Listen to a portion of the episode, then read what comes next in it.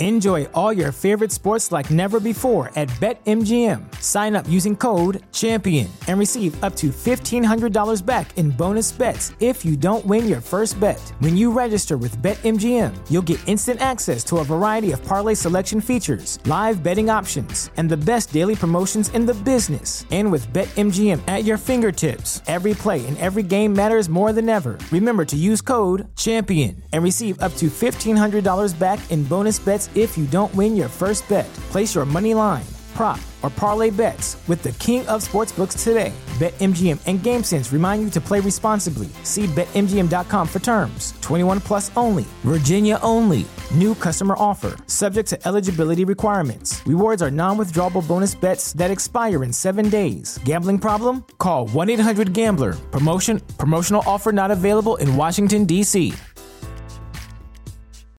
Tony Dunn, ain't not to it but to do it, brother. Let's roll. In a world where Carolina Panthers fans have an insatiable thirst for Panthers news and opinions, only one podcast roars ferociously. It's the C3 Panthers Podcast.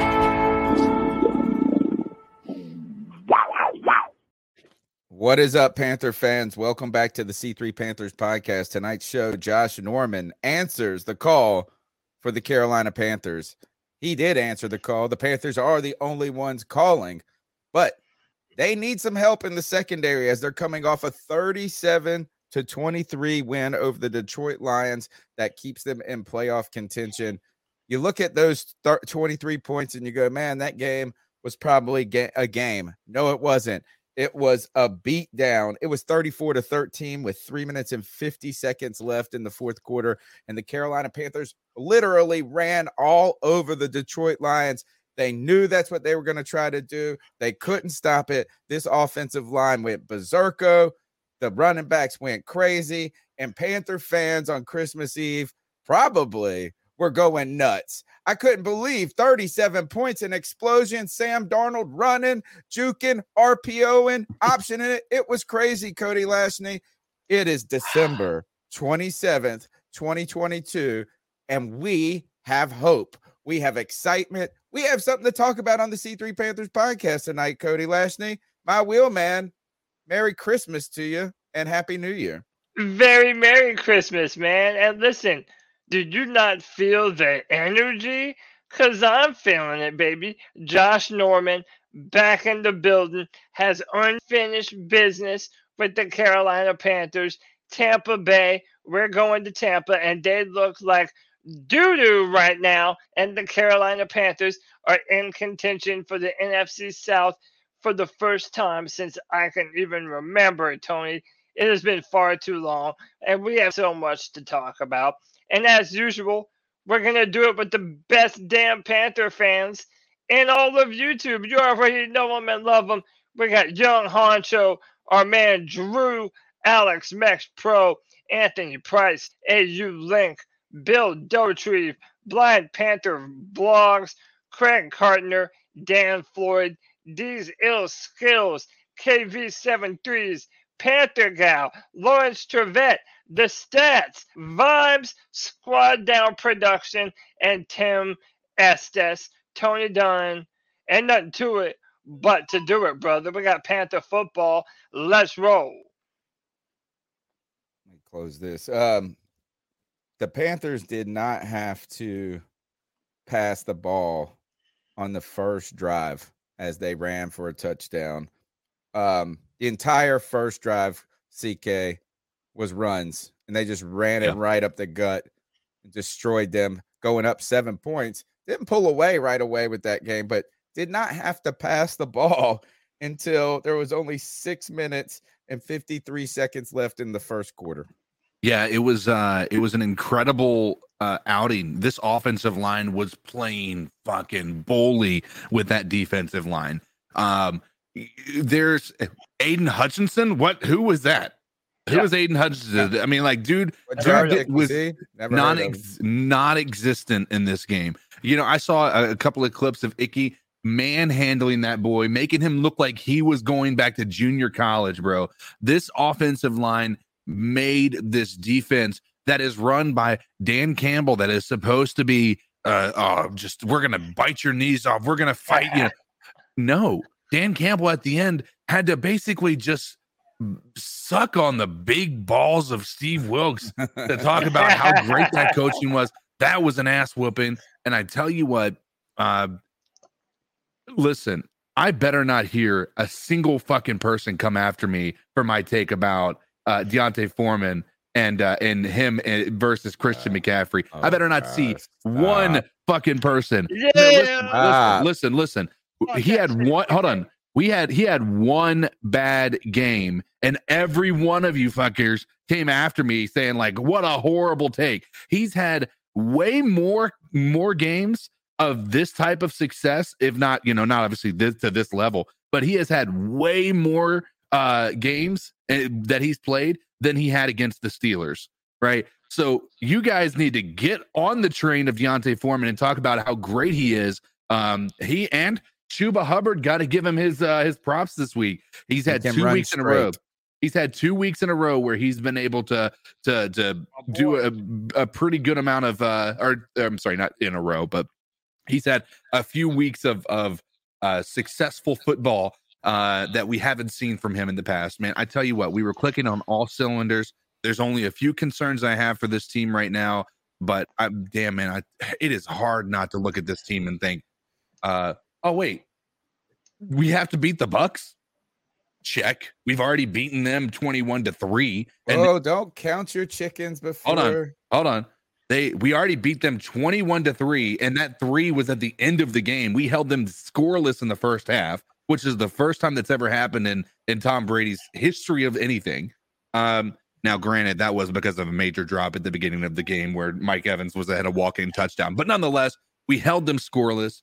Um and then we got to face the New Orleans Saints who, by the way, will probably be eliminated next week when they face the Eagles. I don't care if it is Gardner Minshew or if it's Jalen Hurts. They are not the way that that Eagles team held up against the Cowboys tells me that the Saints do not have a prayer against that team. Um, and so I am not concerned about the final two games as much as I would be. Um, I'm going to be going into this with a lot of confidence, with a lot of high expectations for this team, man, and I can't help but uh, feel excited about where we're at. And Tony, great- bro, and, and real quick, but to add on to CK's D'Onta Foreman rant, this is from Will Kunkel. D'Onta Foreman has five games this season of 100 plus rushing yards. One more, and he ties Christian McCaffrey at six, 2019, when CMC did it, uh, for third most 100 yard rushing games in a season. If he rushes for 100 plus in the final two, he ties Stephen Davis for the second most in Panther history. So let's go, baby. We're rushing the ball, damn it. All right, we've got a great show for you guys tonight. We'll be talking about this uh, win over the Lions and how the Panthers were able to run into this victory. We've got uh, playoff talk. Uh, potentially, tickets are for sale, and the Buccaneers are up next, and we got to beat them to stay in it. If they beat us, they clinch. We've got uh, uh, new additions with Josh Norman being added to the team in the call of 2014 has called back, and the Panthers trying to get that home playoff game by winning the division in the wild card round. Um, so we got a lot of cool things. We got your cat calls at 252 228 5098. And we've also got a lot of news from around the NFL from Russell Wilson's failure to, uh, I, I guess, be a football player to getting their quarter, their coach fired already. They're in shambles there's a lot of uh, also interesting things popping around the news. Even Baker Mayfield back in the news. Uh, it was an offensive week for uh, the Panthers, and uh, Mayfield said, "Hey, I want a little of that action too," putting up a lot of points in LA. Uh, that helped get that Hackett fired. So we got all that coming, but don't forget, uh, tonight's show is brought to you by Manscaped. Manscaped is the number one men's grooming product below the belt where you can make sure to keep your nether regions or the regions you want to be the real regions of attention uh, under control right Uh, I went to Avatar today and saw the new Avatar with my kids, and they call them the Hallelujah Mountains. Yeah, The floating mountains, the Hallelujah Mountains. Why don't you say Hallelujah? Wouldn't you love for her to say Hallelujah when she saw your balls? Man, she would say it when they look great, greatly groomed with a Manscaped product. Don't forget, they've got a lot of other uh, products uh, from ball deodorant to, um, I guess, what else do they got? They got the lawnmower 4.0. Nose hair the trimmer. weed. Yeah, they got all of this. They got underwear, they got t shirts. You can go to manscaped.com and use the promo code Panthers, and you get 20% off and free shipping. Uh, this is a good opportunity to, um, I guess, maybe ladies uh, think about Valentine's Day coming up and think about this is maybe even give the gift to them early and you say, Hey, I want to see Hallelujah Balls, not Hallelujah Mountains, right? 3D is what I saw the movie in today. Let her see Hallelujah Balls in 3D by using the promo code Panthers at manscaped.com. Cody Lashney, let's get into the show. I guess the big let's- news is this is Josh Norman is being added to the Panthers before we get into the Lions game. Uh, yesterday, news came out that Jaycee Horn, we had heard that Jaycee Horn had suffered an injury uh, in the Lions game towards the end of the game. Yep. And uh, this kind of continued to add to not only a weak secondary, but depleted secondary as it is. And the Carolina Panthers needed to add some bodies. There was even one story I saw floating around that they claimed a guy from um, Chicago off of waivers and he declined. He was like, I don't want to come to Carolina, which I thought was wild. Uh, and on top of that, but the Panthers needed a presence. Steve Wilks, I guess, made the call to Josh Norman and said, Hey, can you come and play a little zone defense for us? Jaycee Horn, Josh Norman. Ugh, your thoughts, Cody Lashney. Well, one, look, man, how are you not happy about the return of Josh Norman, man? Regardless of what you think about how he left or what he did with other football teams, this man was a part of the most dynamic, most hard hitting, most Thieves Avenue, stealing the football Panther defense that we have ever had, man. And yes, it's very sad that we're going to be losing Jaycee Horn. And we're going to talk about that in a minute because we might not be without Jaycee for the rest of the season. But listen, man, let me let you hear from the man himself, Josh Norman. fellas. We back in the building. It's live. It's your boy J024, aka the Dark Knight. Like, let's go get him. We got a chance, man. We got a chance getting that dance. And we wouldn't be back if that wasn't the case. All right. Let's go. And always keep pounding. Ugh, keep pounding. And it goes back to that culture thing that we've been talking about so much with Steve Wilks. These guys know the culture. They know what the Panthers brand of football actually is.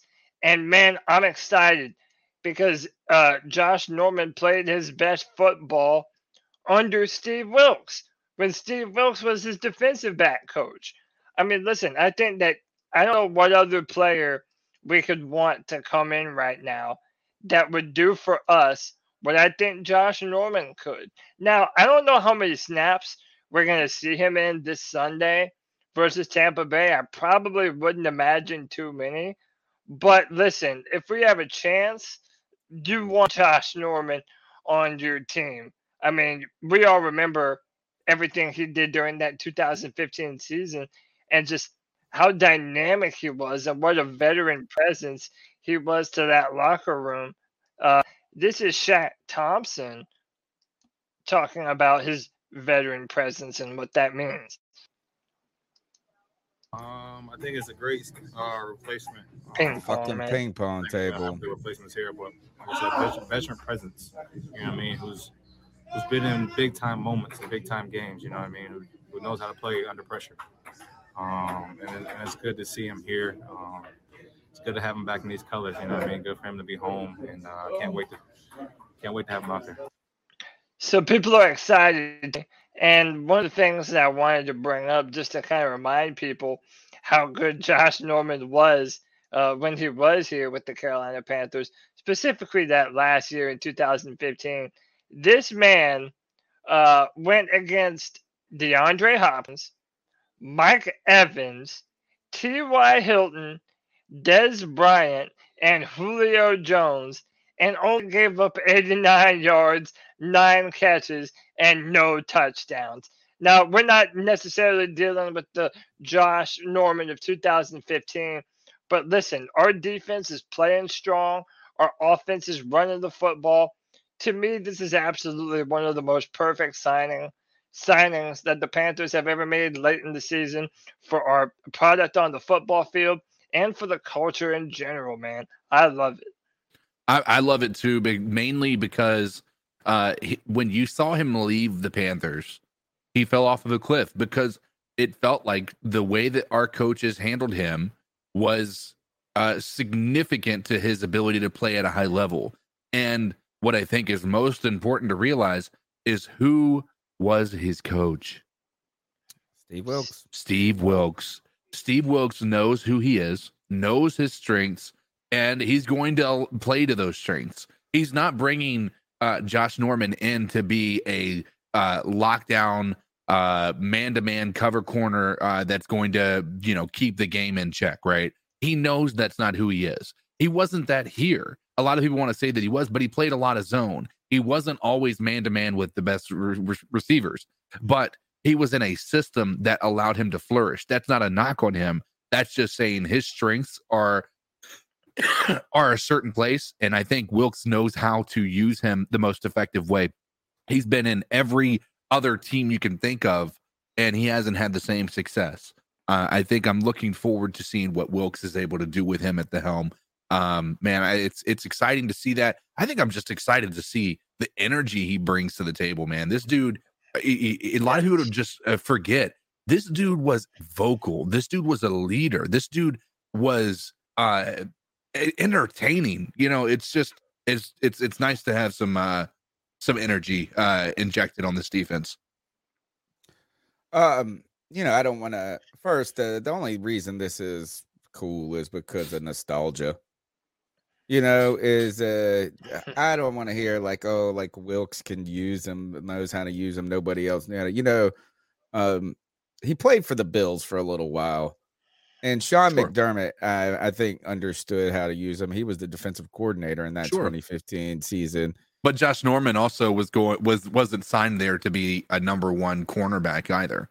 Right. And he wasn't. That's the he, pro- the problem was is he was put on a team. He actually played all right at times with the the Redskins at the time, but then you know, is that you want him to be a number one corner. He never really was. like he was just a good cornerback. You know what I'm saying? Yeah. Like he would have been great to have another solid corner on the other side.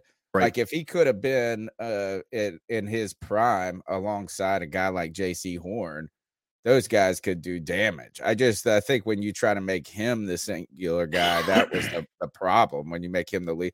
But you know, I, I mean, he was a fine player for a lot of those teams. They always took a drudge, and you know, I mean, a cornerback always gets the they're the hero or the zero. You know what I'm saying? Yeah. And and he he made some big time plays and big moments that made him a hero for us. You see that Saints game, people talk about that one where he made that big interception at the end in 2015. He had the some op- big plays, dude. Yeah, I wouldn't watch opening, that top 10. Yeah, the opening game uh, in 2015 was on the road in Jacksonville. I was at that game and he had a pick six at the very beginning of the game.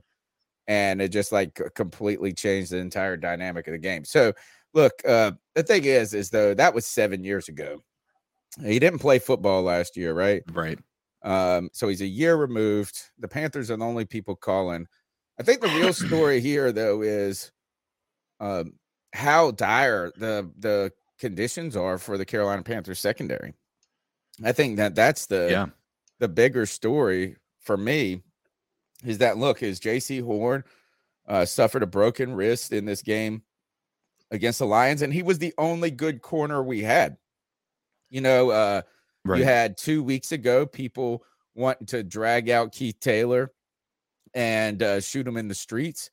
Then last week, CJ Henderson looked like a bum. If the Panthers, if the Panthers wouldn't have had two things happened in that game uh, against the Lions, and the game could have been a completely different game. And that one, the first one that changed the whole game was the Goff fumble uh, in the red zone that was recovered by the Panthers because the Panthers went up seven in that game. The Lions responded with a Right. seven. Then the the Lions drove down the field again, and were about to potentially take the lead in that game, and which would have com- created a completely different circumstance for that game. Jared Goff fumbles that ball, but the Panthers secondary gave up some big plays in that game before Jaycee Horn was hurt, and it wasn't uh, because Jaycee Horn was playing bad. Uh, Yeah, I mean there was one play where he was in the scream. I don't think it was really his fault. I don't think there was any help over the top on a different guy, but the Panthers secondary stinks. Right. That's what it comes down to. Is it Well- stinks. it stunk with Jaycee Horn in there, and not because he stunk. I don't want you to get it twisted that I'm saying he stunk, but they were give they gave up a third and 14 two weeks ago.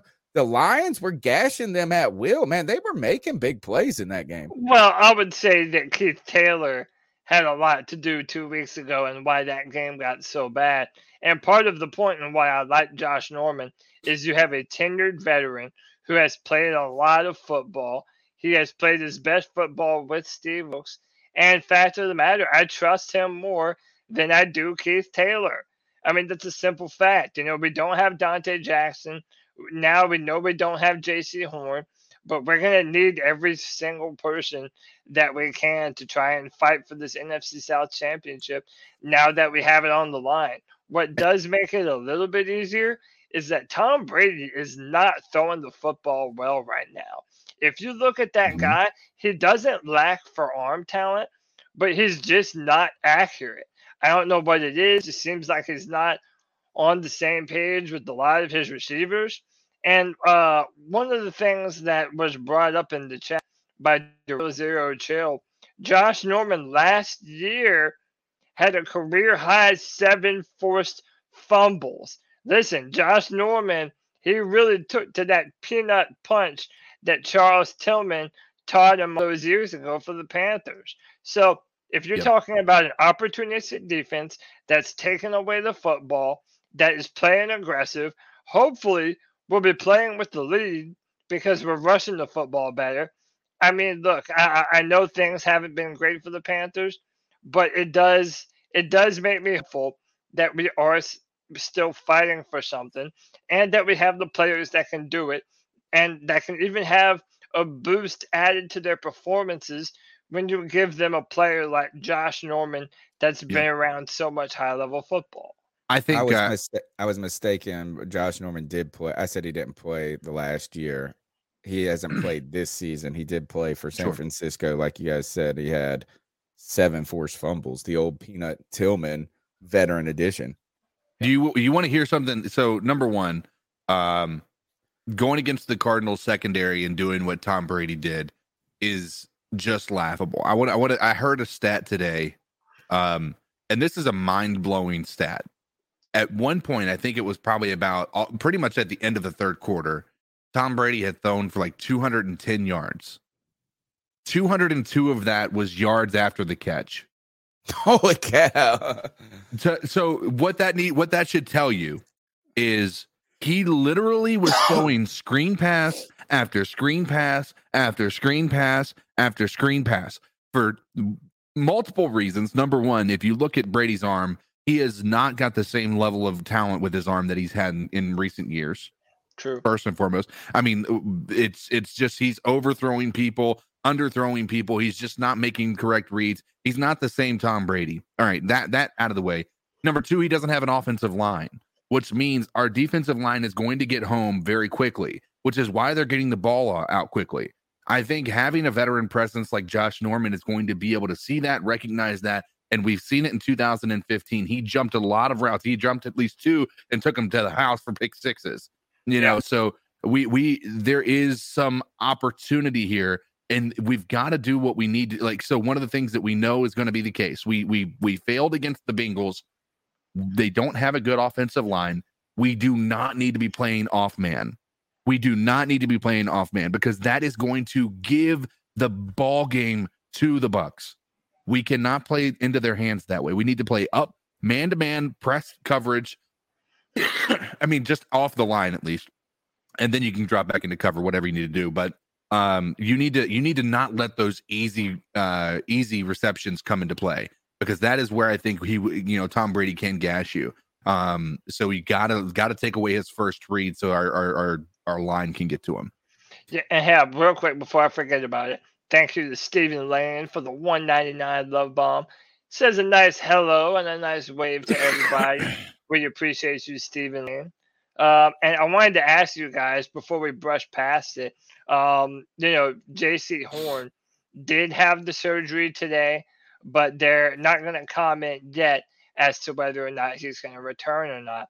And it, it's funny because you think of Thomas Davis in that 2015 mm-hmm. season, right?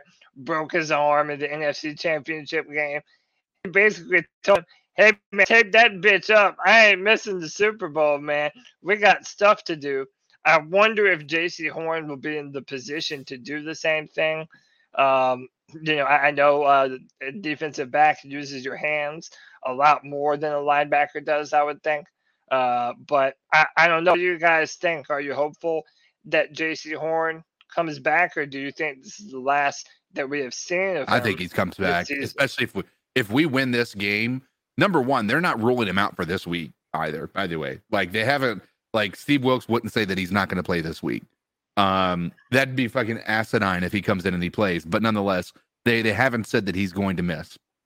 But if we win this game, I am telling you with uh, the utmost certainty, and barring some crazy situation, he is going to play for this team again. If we make it to the play, if we beat this, if we beat the Bucks this week, he might make a push to play against the Saints. Um, it's it's it's going to be tough because he's not going to be able to have that uh the the ability to catch the balls as easily. It's still going to be there potentially, but it's not going to be as uh as as guaranteed as it would otherwise. But this isn't a foot injury. This isn't a leg injury. This isn't something that is going to be uh, in impacting his ability to run with receivers. Um, it's not going to impact his reach. He's going to still be able to have the same reach, if not maybe a little bit longer, if they put a cast on there. Um, I'm confident, man. He can come in and play and and and, and do uh, just as good a job as he's doing. You know, he had been doing all year. Um, I want to. I don't want to pivot too much, but I think it's important that we talk about this past week um, the the defense is a is a question mark, but I'm telling you right now, I am so I'm so sold on what our offense did. I want I want eh, there's another thing that you guys need to keep in mind with this way, the way this offense played. We had more 20 yard plays than the in one game than the NFL has seen in 10 years. Dude, that's unreal it's unreal that we're talking about the same team that we were watching at the start of this year. But here's the, the thing: that did that. There was some runs, but a lot of it was the passing game. Sammy Darnold was fucking balling out. I do not want any. Like, here's the thing: I'm not. I'm not crowning the guy, but it is hard to argue with what he's put on tape in the past four weeks. Even in that loss against the Steelers, Sam Darnold was not the reason we lost. He played right. very good in that game. Uh, and so when you combine four games now, we have four games uh, of of Sam Darnold doing things. He hasn't thrown the ball. He hasn't thrown a pick. This is the first time in in, in this many games he hasn't thrown a pick. He's got over a hundred quarterback rating. Um, he's pushing a thousand yards in just the four games that he's played. Um, if if you if you trend over that that four games, what he would be playing, what his stats would be at the end of the year if he had played all 17, this dude would actually have been like a top 10 quarterback from a stats perspective. Like that's yeah. just something to keep in mind. I mean, and that's I, I know it's hard to say that because Sam Darnold is uh is is it's only four games, right? And who have we played? Who has he played? Right? It's I get those questions, but we have played the Seahawks. We have played the Steelers, who have a good defense.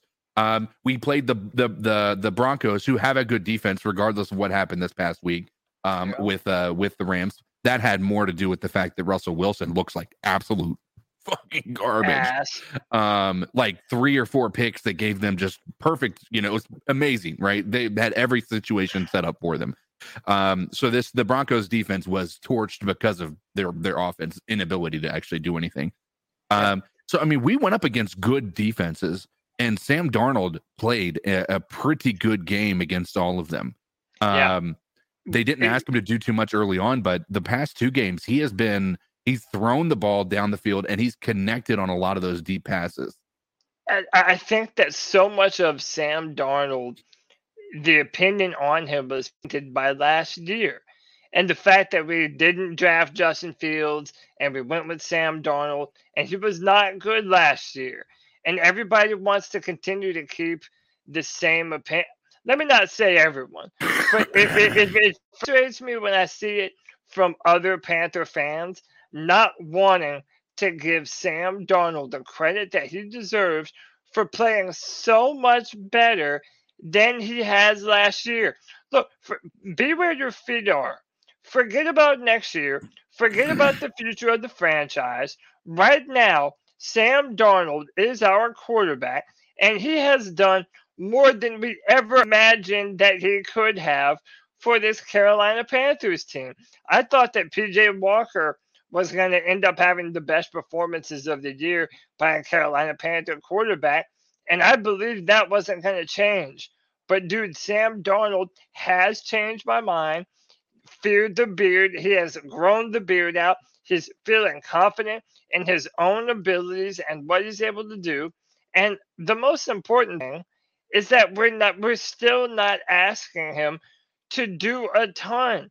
And part Right. of that is because the Panthers, and I don't care what anyone says, I believe the Panthers have the best rushing attack in the NFL right now. When we're firing, Tony, when we're firing on all cylinders, I dare you to name a team that is running the football better than the Carolina Panthers. I'm telling you, they don't exist.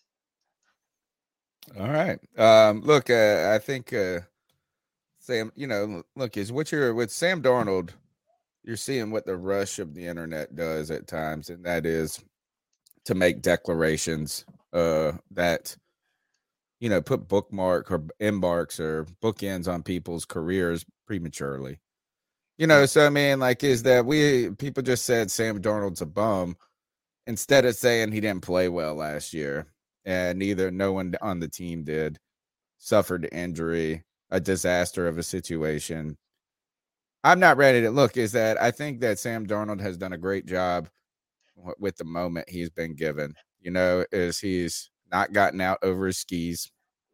He has not turned the ball over and you're right they have not asked him to do a lot and that's a good thing you know and we shouldn't like really diss on him either because he's got a good offensive line and the run game is doing well. Thank goodness. I mean, in fact, this is actually what having a well balanced team and the offense can do for you is we bludgeoned them in the first half of that game, just gashing big run after big run after big run. And we they came out and the the game was what within two scores when we opened the second half, I think.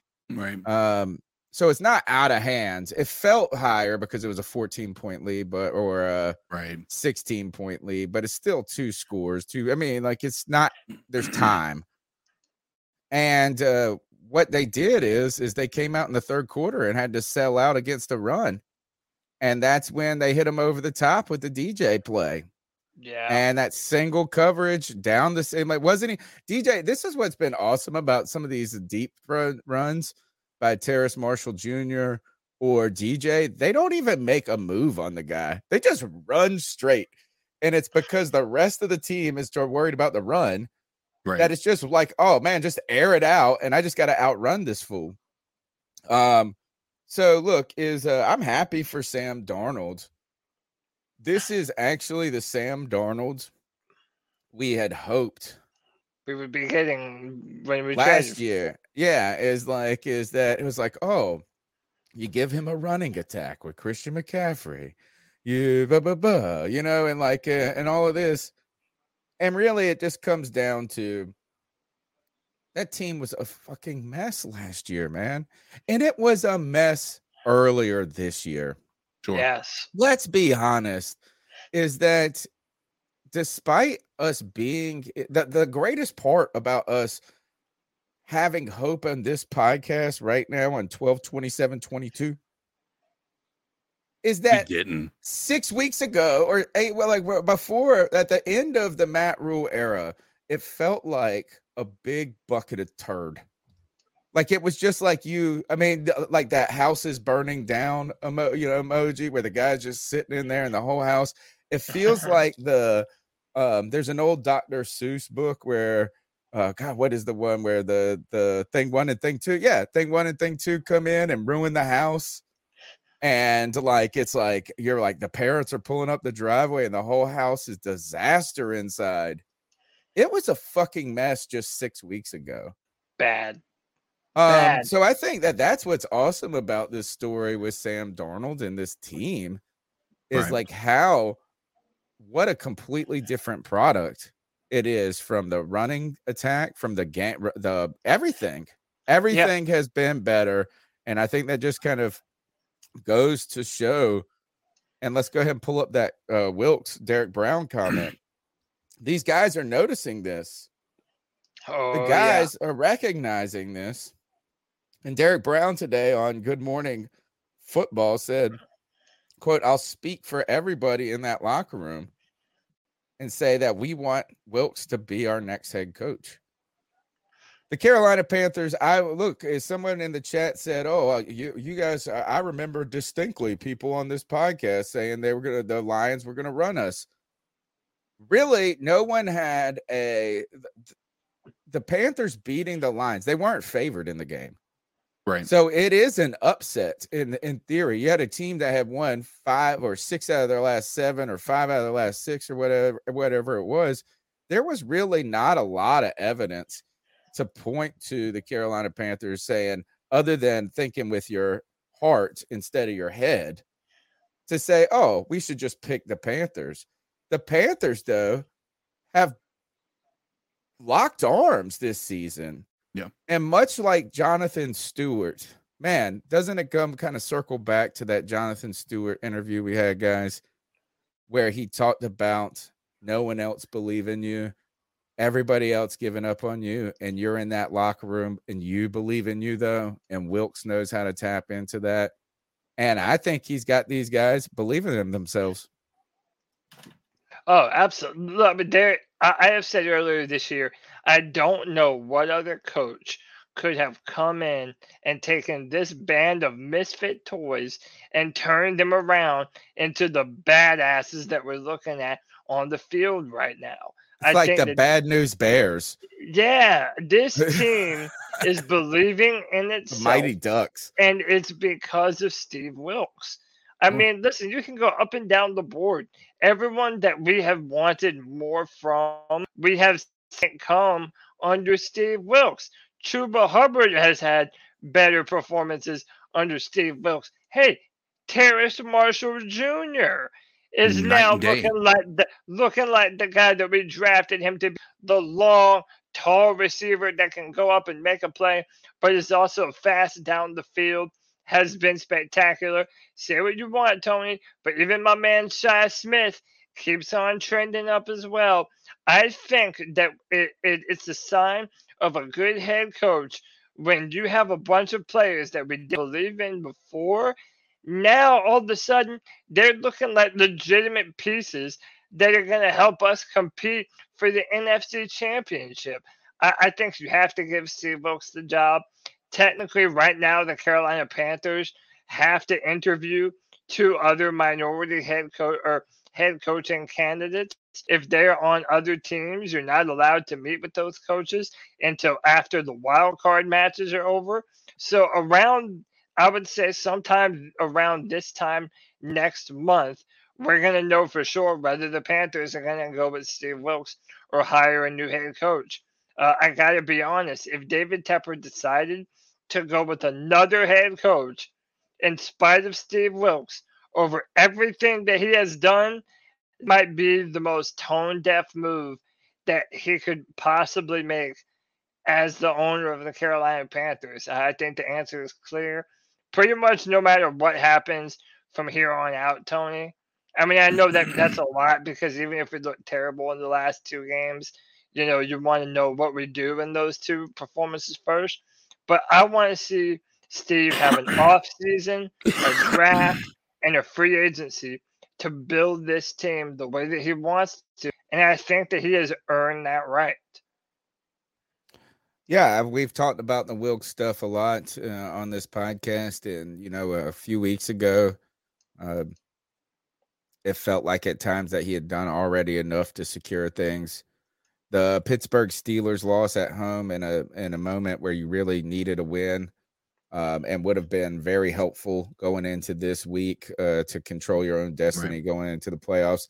That one was a sobering loss that may have told us that we need to think with our head and not our heart, and at least um, not only, but I mean, consider other candidates potentially, maybe I guess. Uh, but what what I also said on this podcast last week is that you can tell that Wilks knows that these games right now that he's coaching are more important than any interview that he's going to do in two months are. And right now, uh, each game that he wins, it makes it harder and harder, like you said, for any other candidate to be a realistic option. And it would just have to be already. I think at this point, it would have to be right now a splashy, splashy name to the effect of like a Harbaugh or a Payton or a Sean Payton, which I don't think any of those could. I don't think the Sean Payton could happen. So we don't even need to get into that. But like it would take a name that came with that had a certain pizzazz panache I, or whatever, whatever the word is you, to make this Wilks case go away. And I just don't think it, uh, it can. I mean, this guy's I, done a lot. If it was anybody, it, even if it was Sean Payton, if you went with anybody that's that's not Steve Wilks and they happen to be white, you are in uh, trouble. Yeah. Especially after what you're seeing Wilks do this year. Like that's the thing, is it'd be different if Wilks wasn't like coaching his ass off. If he didn't have these teams uh, playing with every th- these players playing with every fiber of their being, like trying to come out there and do things in a lost season that people thought we were tanking. These guys have come out here and turned it around. They have looked competent in pretty much every level of football that you can ask for. Even the parts that we have been the most critical of, we have looked competent. Um, hell, we even want to go as far as looking at Cory Littleton. If you look at his PFF, like I know he's not making splash plays, but the dude is a solid yeah. linebacker for us. Well, that was, uh, it's been good. We haven't said the linebackers' names a lot, which right. is maybe a bad th- is a good thing and a bad no, thing. it's, it's a like, good at thing. least they're not whenever, playing well. Yeah. Man, whenever we say their names, it means they're fucking up pretty hard. Right. I mean, and look, uh, even Xavier Woods was out there wrecking people in this game, dude. Right. It was awesome. Yeah. But you're right. As Wilks, uh, it would be bizarre. Uh, I mean, like, is it would be a crazy story for him to not get this job right now. Yeah. The only thing I want to see right now, and it's not, I don't even care about even thinking about the coach at this point. I need two weeks in a row of this play together. We did get it. We got it two weeks in a row with the Bucks or the the the Broncos and the Seahawks. I, I need it now when it matters. Yes. Yeah. You know what I'm I saying? Like though. it's like, good God. I mean, and not that I care that like if we don't get it, it's gonna give me any caution or pause. I'm not saying that. Yeah. I just need yeah. us to have this game again next week against the damn Buccaneers. Yeah. So we could get in the damn playoffs. And that we can give a good kind of segue to our next topic. The Carolina Panthers are going to be hosting. I mean, not hosting. It's a. Uh, are we road. on the road in this game? Yeah, yeah. we're on the road. We, yeah. So we're going to Tampa. Wilks on the road with this team. Yeah, continuing his audition for the head coaching position. And you go and win this game and you're thinking another nail in the coffin of Matt Rhule and David like or whatever. I'm trying to say is this is it's a spike that dang Steve Wilks is driving into the ground and getting into the playoffs is the spike all the way completed, right? Like that golden spike they did at whatever, what was the name of the uh, where they joined the transcontinental railroad Like they hit it with a silver hammer. We're gonna have Wilks hit it with a silver hammer if we we make the playoffs, and he's got to beat the Bucks because if the Bucks beat us next week, they clinch. It's, yeah, uh, they win the division. They win the I, division, right? Or yeah, they beat, all if, yeah, the, yeah, they, they, they, they, yeah. If they beat they win us, the division, they have. However, so if they beat us, they win the division. If we yeah. beat them, we still haven't necessarily won the division yet. Right. We would have because they we can would- win we- and then we lose and well, yeah. and the, and the Saints play into this too. The Saints play Philly. If if for whatever reason the Saints do beat Philadelphia, then uh, that would mean the final game of the season would be determining who the winner of the NFC South is between us and the Saints. If we Uh, don't win this week, we don't have a chance. Right, every playoffs. game So that we is- play- Every single game that the Carolina Panthers play from here on out is move it or lose it, baby. We have to have it. It's playoff football. And and look at here, we're the betting underdog on the road right now. Most 13 and a half points? Yeah, That's No. insane. yeah, that's, yeah. that's so no way that's the case. They're favored. I looked it up According before to the this show. graphic, I'm gonna check one. I'll check. There's because it went down to three and a half after um because we it opened up at five and a half. Yeah. I mean, I, I, 13 I, and a I half, pulled- you should run out and buy those right now. yeah, now. you should get that immediately. That's that's basically ago. Let's see that's like- that would be the the I feel like that would be the type of spread that you would see when the Houston Texans play the uh Kansas City uh Chiefs. the bucket. Oh, according to S- SI Sportsbook, the Buccaneers are three point favorites with the total currently set at 39 and a half for the over under. Wonder where the hell that 13 and a half spread came from. I mean, I pulled this up on it was like uh, one of the top search results, and, Wow. and this popped up. Uh, either way, we are underdogs in this performance. Like Three we are, right now. yeah. They're saying that the Panthers are the underdogs, which, by the way, I love. Literally every circumstance that we wanted happened for us. We're not playing in prime time, which is, you know, the Panthers have traditionally not been good in prime time spots. There were rumors that they were going to flex us up, and uh, that ended up not being the case. The Fox protected our game, and uh, the fact that we're underdogs. The Panthers always play better when we're the underdogs. So to me, this is absolutely perfect for us, man. Um, you know, I, I, I kind of feel CK like, yeah, they're getting home field advantage, but they're also getting the Tom Brady advantage. Yeah. Like just giving him the benefit of the doubt, which, you know, I understand. It's Tom Brady. But I just, I, I but right now, I don't see what the Tampa Bay Buccaneers do on paper that's supposed to threaten us. Maybe if you say, well, there's no Jaycee Horn out there, so maybe that means they get their passing attack uh, going. But another important thing to point out in the trenches, they're not going to have Vita Vea. At least it's looking like they're not going to have Vita Right. Vea. And the Tampa Bay Buccaneers are down to their third ring left tackle. Like they are so injured on their offensive line. We Right. have so many opportunities to play aggressive, get after the quarterback, and whip up on their asses, man. This is a golden opportunity for us to cement that we deserve to win the NFC South. Yeah, I, I, there's there's no lies detected there, man. I I think that this is an opportunity to prove it, right?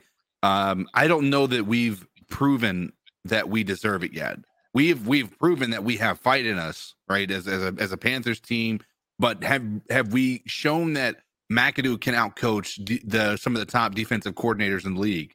Now, I know we're not necessarily doing that here, but we can't say that we have without a shadow of a doubt, proven that we deserve to win the NFC South title.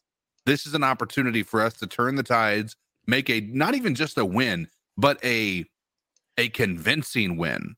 I think that's an important part to this. We need to have a convincing win uh, so that people are talking about the Panthers as being actual contenders and not coming into the playoffs with a 13 point underdog uh, mentality uh, at home against somebody like the Cowboys. Yeah. yeah, yeah, I mean that would stink. But look, uh, there if there's a time to do it, it's here. Yeah. Uh, Tom Brady is dead. And I probably I don't I hope I didn't jinx us by saying that, but they really have not been able since like week six to do anything on offense. If even I mean it is just the only thing that they have right now. This is how they've won any of their games in the last six weeks, it feels like, or really any of their games all season, is it's been within one score. They get the ball back at the end of the game, and Tom Brady takes them into a two minute drill, and they go hurry up the whole time. They don't allow any defensive substitutions. And Tom Brady, just because of his understanding of the football game, dissects you enough to move the ball down the field and get whatever you need. Um, and he has the the clutch gene that makes it so Yeah. like there's 40 seconds left. He's like, I can do this. Um, I mean, even if you look at what he did in overtime, he stunk against the Cardinals. And then Yeah. he goes six for six in overtime to just what do they need? A field goal. You know, and uh, so what we need to do is be up by more than two scores at the end of the game. And uh, it would be nice for us to have the last possession of the game. That's what you really could is like is we need to pull one of those Pittsburgh Steeler fourth quarter, uh, third quarters that they did to us, and we just need to do that to Tom Brady. And it's just keep his ass on the sideline. The thing is, is that the Buccaneers' run defense has been better than their passing defense, at least from I've when I've watched them. Their linebackers are playing hard, bro. Like their defense has been out there trying, and that offense just hasn't done shit. Um, Yeah. So I don't think it's not going to be a rollover. This is certainly. Um, how do you feel like we are underdogs? I think we should be underdogs, I right? think we deserve to be underdogs because Yeah. we have a worse record, but um, and we have uh, Sam Darnold that nobody's going to see as a uh, quality, you know, quarterback until he's done something more than just four games. Uh, Sam Darnold's put far more worse tape out there than he's put good tape out there. Yeah, but Um, three points I think is fair. You know what I'm Yep. saying? It's their home field. They've got Tom Brady. They've got a better record. but we've beat them this year. Yep. Tom Brady is not Tom Brady. And the Carolina Panthers don't want to quit. The the Bucks don't want to win the division and we don't want to give up. right. That's how it feels like to me. The Carolina Panthers need to defeat the Tampa Bay Buccaneers, however, if they are going to uh, have a chance to continue this kind of story. I'll ask you one question before this uh, this fairy tale in a way. If the Panthers win Sunday against the Tampa Bay Buccaneers, what are your feelings after the game? How does that change? I mean, obviously, if we lose, we don't have any chance of making the playoffs, right? Like, and that's really the end of the season. Sure. How much does one win continue this role for us? Do we just come in here next week and say, "Hey, man, one more game to win, we're still in this," or do you are you more excited than you think you should be? If we lose, if we win by three points and the score is 3 0, I'm not excited. Okay, Um, but if we come in here and we do another thing like we did to Tom Brady and go 21 and 3, uh eh, eh, 21 to 3 against them, then I'm I'm all in, dude. I am ready to say that this team can go head to head with any team, especially if Jaycee Horn's back in the squad. Um, our defensive line is has been uh, playing much better, improved, much more improved. Um, that Steelers game was an anomaly. Um, I think that there's I, I don't know. I think that some of these bad losses can lead to a lot more learning experiences than just us being a bad team. Um, I think these guys are young and are going to learn from all of that. So yeah, it just depends upon how what the what the result really is. The win is is important, but how we win is why I say we need to be more than just uh you know do uh, just a win right we need to have it be convincing so nobody's sitting there saying the panthers don't deserve like i what i don't want to have happen and it's already just being you know discussed similar to our 2014 season is we don't deserve to be there because we had a negative record negative record and i just don't think that's fair when you look at how many teams are seven and seven or seven and eight and eight and seven. Like there's a lot of people in that same category. We're not that far away. And quite honestly, we're a few bad calls um, and one missed kick away from being a uh, a, a real contender in in people's eyes. um, Cody, what are you what are you coming in here firing away on if we beat the Bucks on Sunday? The post game. You coming up here going, man, we're winning the Super Bowl. I feel like Cody's gonna be real pumped. oh man, I'm definitely gonna be real pumped. I, I'm like, dude, I, am telling you, man. I'm also feeling good about Sam Darnold. Like, I feel like this dude was drafted high for a reason. He was drafted with the third overall pick, and when you don't play behind good offensive lines and and you don't have a good coach, yeah, you're not necessarily going to be able to play good football. Um, I'm not saying a long term future, but I think, eh, dude, if we're going to be going to the playoffs, I think you start to have to take a meaningful look at having Sam back in some capacity next year. And and like, here's what I'm going to do.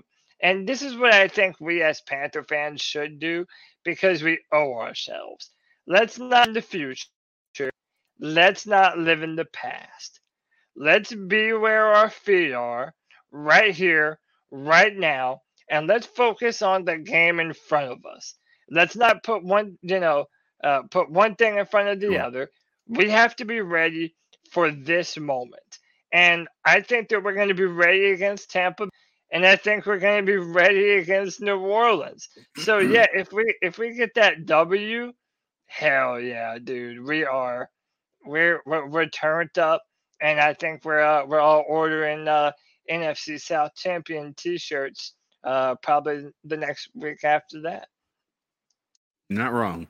Um, you know what? I'm gonna kind of uh, do a bypass real quick. We'll do sub shame after this. Let's go into our prize picks real quick. Uh, just because look a couple of things is prize picks uh, thanks for the sponsorship for the c3 panthers podcast uh, it's a great way to play daily fantasy football sports um, you can go in there and you can place entries on any type of player props from or um, uh, from basketball to football to mma to gaming uh, and they have all kinds of deals they had a lot of great deals when it came to the christmas time and right now with the hornets on the board here uh, the Hornets about to uh, tip off in 11 minutes and 27 seconds. Uh, LaMelo Ball is the Taco Tuesday play here, where you get a yep. discount of five points here, which is 21% off. And uh, there's no Steph Curry tonight. So I'm going to do a wild basketball. I'm feeling edgy right now. It's going to be all on the Charlotte Hornets game. And it's going to be for a high scoring game right here because the Hornets have zero defense I'm going to go Klay Thompson more than 23 and a half, LaMelo Ball more than 18 and a half, Jordan Poole more than 27 and a half, Draymond Green more than seven and a half, and Terry Rozier more than 20 and a half. It's going to be a 120 to 110 game right here. I'm going to put $10 on this entry right here. I could do two things. I could flex play this uh and hit ooh, Wow, I wanted to do the power play. Can I not do a power play? I want to do the power play. Well, a flex play right here. Why did I not do? I swear. Can you not do it with a Taco Tuesday? Maybe I don't know. We'll have to have white chocolate espresso. My son helped me coach me through this. My illegitimate son, who has been balling out on a heater on prize picks cooled off a little bit. We'll pick around just this real quick. We'll put pick in and see if any of the Panthers lines are up. Now, if you go to prize picks, what you can do, you can play fan, daily fantasy football sports and with real money in a secure way and make a, a lot of money. And it's a great time doing it. We've had a ton of fun doing it, but you got to do this. You got to use the promo code C3. If you use the promo code C3 and you go to prize picks, guys, they're going to match your first time deposit bonus, right? Or first time deposit up to a hundred dollars with a hundred dollars. So you put in a hundred dollars, they'll they'll give you a hundred dollars of promo funds. They give fifty dollars, they'll give you fifty dollars of promo funds. You use the promo code C3, you can go and play daily daily fantasy football sports. Uh, and it's a great time and make a ton of money like cho- white chocolate espresso, like my boy Kev has. Use the promo code C3. Let's just take a pick real quick at the stats for the fantasy for the uh, Panthers game. We'll clear this up. I'll show you guys how I did. I had some okay ones. And by the way, you want to talk about a guy stinking who I fucking hate is Russell Wilson. Russell Russell Wilson. Uh, Um, is that Russell Wilson finished three yards short of 200 and he had 214 yards. He needed four yards, 217 and a half. I would have had my Christmas pick. I had a free free square hit him. I would have turned my five, my twenty dollars into sixty dollars, but instead he had to count his bathrooms instead of fucking making completing passes. Russell Wilson, you stink, dude. The whole game was stacked. You were being blown out, dude. I was like, man, I'm gonna get this number. They're just gonna be throwing the ball, and it's he started making completions and all of this, and then he just stunk it up. But the Carolina Panthers right now, what happened to my players? Where'd they go? Let's see here. Yeah, by the way, our man Drew says uh, if he if he's not mistaken, Tony, you can go power play up to four players. After that, you have to go flex Mm. pay.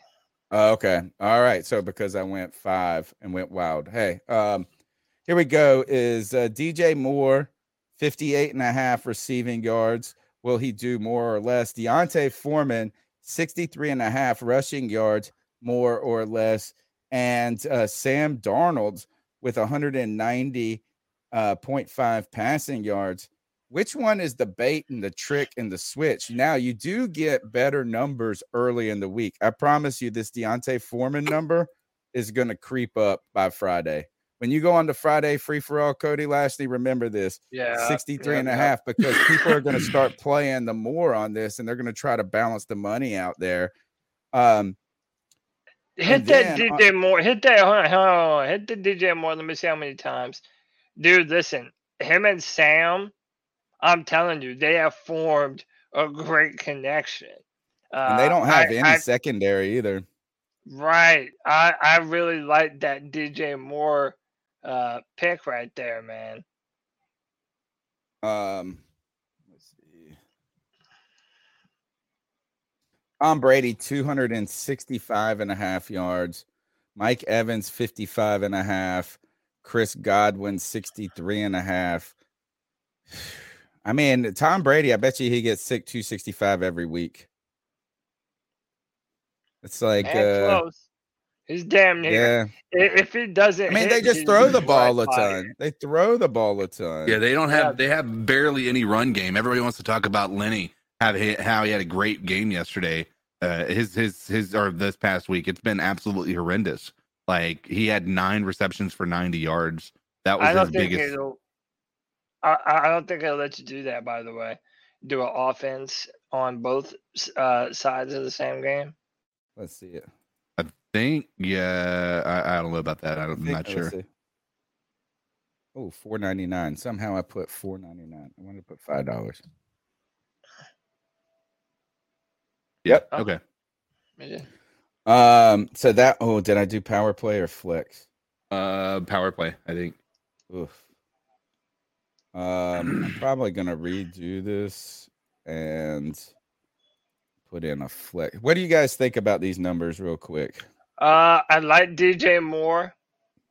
Do you I think they like should him. add Foreman for more here too? 63 and a half? Or do you think they're gonna just key in on him? I would probably feel better with Foreman, and I do think DJ will get it. But I would, they're rushing the football, and the way that Foreman's been playing, it's it's it's hard not to pick him, man.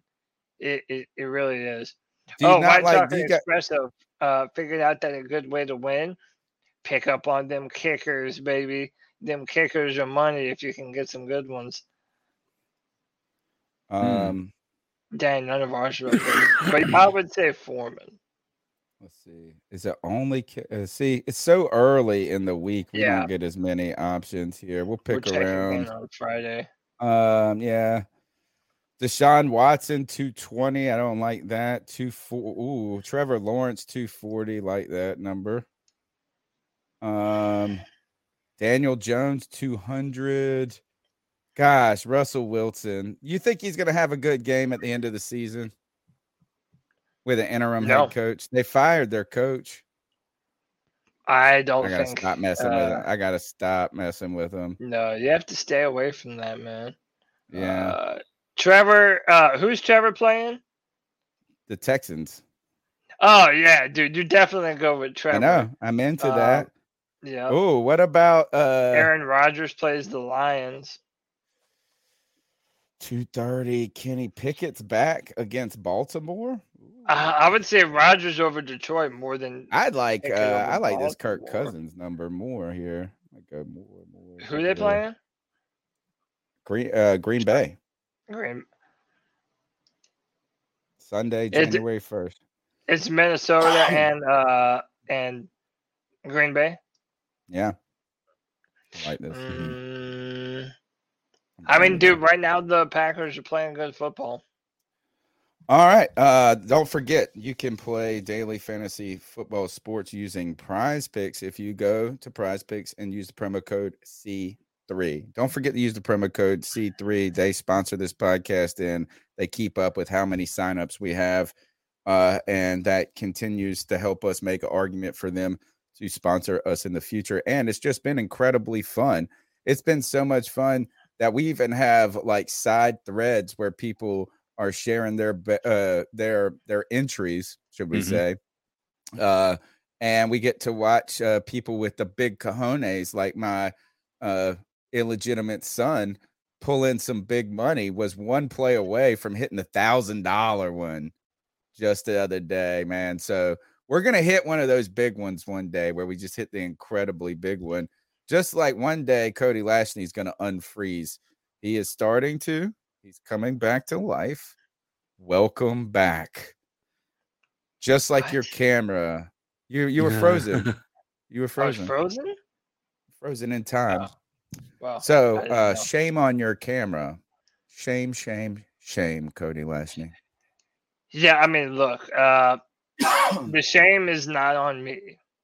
The shame is not on you, Tony.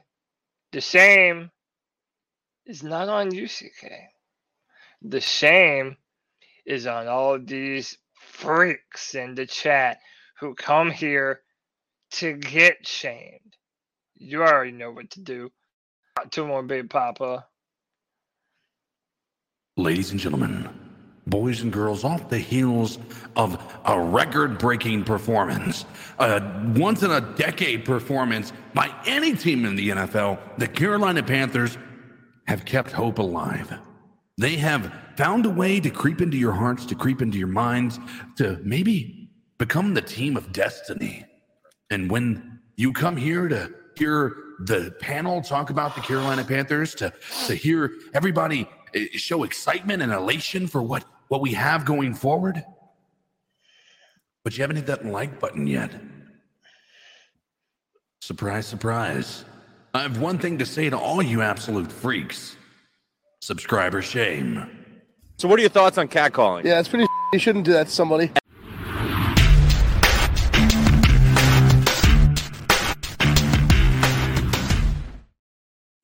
Hey, sometimes I hit the wrong button. 175. Shame on you. 80 thumbs up. Hit that like. Hit that subscribe. Listen, if nothing else, hit that like because you don't have to hear us moan and complain about the draft. Normally, we're talking about oh, who we're drafting uh, come April. Dude, we don't give a damn about that shit, fool. We're playing meaningful fucking football. The Carolina Panthers are fighting for this fucking division. And if you have any love for this Panthers football, hit that subscribe because we're out here 24 7, uh, you know, 365 days. We do this Panthers content. If you appreciate that, hit the like, hit the subscribe. A few more things to get into, uh, and then we'll jump into those cat calls. Look, if things weren't synchronous enough, our very own Greg Olsen is going to be calling this showdown uh, with the return of Josh Norman. Dude, I'm telling you, man, it's like the stars are starting to align for the Carolina Panthers. I told you, man. Uh, I'm ready for us if we make the playoffs, dude. For Greg Olsen to be calling the game. Like, uh, that mean there's a good Yeah. chance that this game is on Fox and this is the crew. Yeah. So, um, yeah, is uh, Greg Olsen coming back home? He's going to be able to talk about Josh Norman being back. Uh, whether or not Josh Norman is playing or not, we'll see um, this week. But is uh, go ahead and tell you this. Go ahead and cue up. This is what we get to hear. Thankfully, instead of hearing stupid Rondé Barber talking whatever he's going to talk, or uh, who's the who's the other guy? Which I actually like this guy, the former Saints player. oh, I can't the- stand that dude. Oh, You I think like he's him? pretty good. I think he's pretty good. No, what's his name? Uh, hold on, chat. Chat, help us out. Who's the Chat, help us that out. Calls game. Now he's not terrible. Rondé Barber is the one that I hate. Is that you just hate him? He's always dogging on the Panthers. always because he got mashed by J-Stew. Right? Remember that game? Mhm. Just destroyed, which would be perfect for this game because Vilma, jo- Jonathan. yeah, Jonathan Vilma. Vilma. Yeah, I don't think Thank. Vilma's that bad. I don't I don't hate him like a Rondé Barber. But this now, here's a little taste of the medicine, folks. Here, payback is a bitch, Buccaneer fans. We're not gonna have to hear only about Tom Brady and sucking on the balls of Tom Brady and all of this, whatever it is. We're gonna get to hear this. Steve Wilks has got this team playing hard, guys. And I tell you this, there's a lot of this reminds me a lot of the 2014 season when the Carolina Panthers rallied around uh and back and made a wild card playoff. I hear it myself echo by the way now, but uh wild card playoff debut, home game. Steve Wilks was part of that team. He knows the culture. He was here in 2015. I made I was part of those playoff runs. This is excitement. It's palpable in the air. You get to hear all of that you're going to get to hear a Panther perspective on the call, not just Tom Brady, Tom Brady, fourth quarter, Tom Brady, Tom Brady, Tom Brady. Come on, baby. Steve Wilks. He's got a personal connection to Steve Wilks in this team. Hell, he might even be talking about, I was so excited. I'm so excited. I might go strap up there and go help him right now. Steve Smith out there tweeting about how he might come help. Tre Boston, all these guys. There's a great tweet running around where somebody did like uh, the Avengers Endgame and they put all the Yeah. Panther players on it. They're like, yeah, it was fantastic. So, um, yeah, man, this is awesome. And this is what's great about, I don't know, is somebody put this in the chat room. They said, let's help this podcast get to 5,000 subscribers. We're at, we just hit over 4,700 right now, which Yep. uh, we've had a big season. We were trying to get to 4,000 at the beginning of the season. And we felt like we were 300 away from 4,000. It felt like, uh, No, I thought we were trying to get to 3,000 before the season. nah, I think it was four. Yeah, I It think was it was four. four. Was it? but it felt like those final 700 the 300 the final 300 was like climbing mount everest of subscribers and we just went on uh well first we're on we we just show up we continue to talk so you like if you like listen about the carolina panthers we are the people that just keep making the videos whether they're good or not we still do we them. never So, shut up about the Carolina Panthers. Uh, it is the longest running Panthers podcast for a reason, we don't shut up. But um, one of the things though that I've gotten to see as I've built or worked to build whatever this podcast is, this community is. Um, and you, I went back and watched one of our early, my earliest videos from like 2013, and it's so ridiculous. It's like, gosh, I mean, but like we were really searching for what the internet was good. Like live streaming was so new, so this and that, and so you're kind of trying to figure it out. You're learning what you want to be and making it all at the same time. But one of the things I've gotten to do over the last 10 years of doing this podcast is one of the things I'm ready to do is usher in a era of culture for fans. And not that I'm going to create it, but like we are getting second generation fans now. We're getting kids who grew up as Panther fans. Their parents were Panther fans. And that was the thing that we didn't have for a long time. We didn't have a history. We didn't have a lure. You know what I'm saying? You know, like is you think about this is you didn't wa- grow up watching Panther games with your grandpa. But my kids are going to see me watching, you know, they grew up watching Panther games with me. My grandkids are going to watch like so you're we're building this history together. And what's been really neat about people like Greg Olsen, Thomas Davis, Steve Smith, uh, I mean, I guess Cam Newton you could put in there in some ways, is as, as they've moved on to the next phase of their career, the connection with the Panthers is now existent. Yeah. And we get reminded of it. We have these signposts of our history out there, these mile markers, these plaques out there that we just didn't have. You know, you didn't go, oh, there's Steve Beuerlein on the call this week. He played for the Panthers. yeah. 10 years ago, you didn't have this connection to the larger NFL world that Steve Smith and now uh, Greg Olsen are starting to deliver for us. Yeah, I, dude, and, and such a it's a joy to hear him call a game for a team that you know he loves. You know, I, I mean, he's yeah. Someone put in Right. the chat, he's gonna he's gonna be fighting terrorism all, all game, which I love, dude. Uh, it, it's gonna be good to hear maybe a little bit of homerism when we get that from those uh, you know broadcasters that are calling the game. Hey, uh, so I don't forget, Eric thirty seven says, "Win or lose, it was fun to have something to play for again." With the Amen. five dollar love bomb, thank you, Eric. And I think that's the sentiment, man. Dude, this season was the best season that we have been on the podcast. How about that? The fact that we're talking about being a playoff team late in December. Come on, we haven't felt this in a long time. You know, I, I think the last few years have shown us that you cannot take winning for granted. You just can't. Because when you have 31 other football teams that are allocating resources and time and energy and effort into winning football games, you're not guaranteed to be in this spot. Look at some of those teams that have, like the Browns and the Lions and formerly the Bills, that used to just be in purgatory all the time, man. That could very much be us at, at, at any point in time.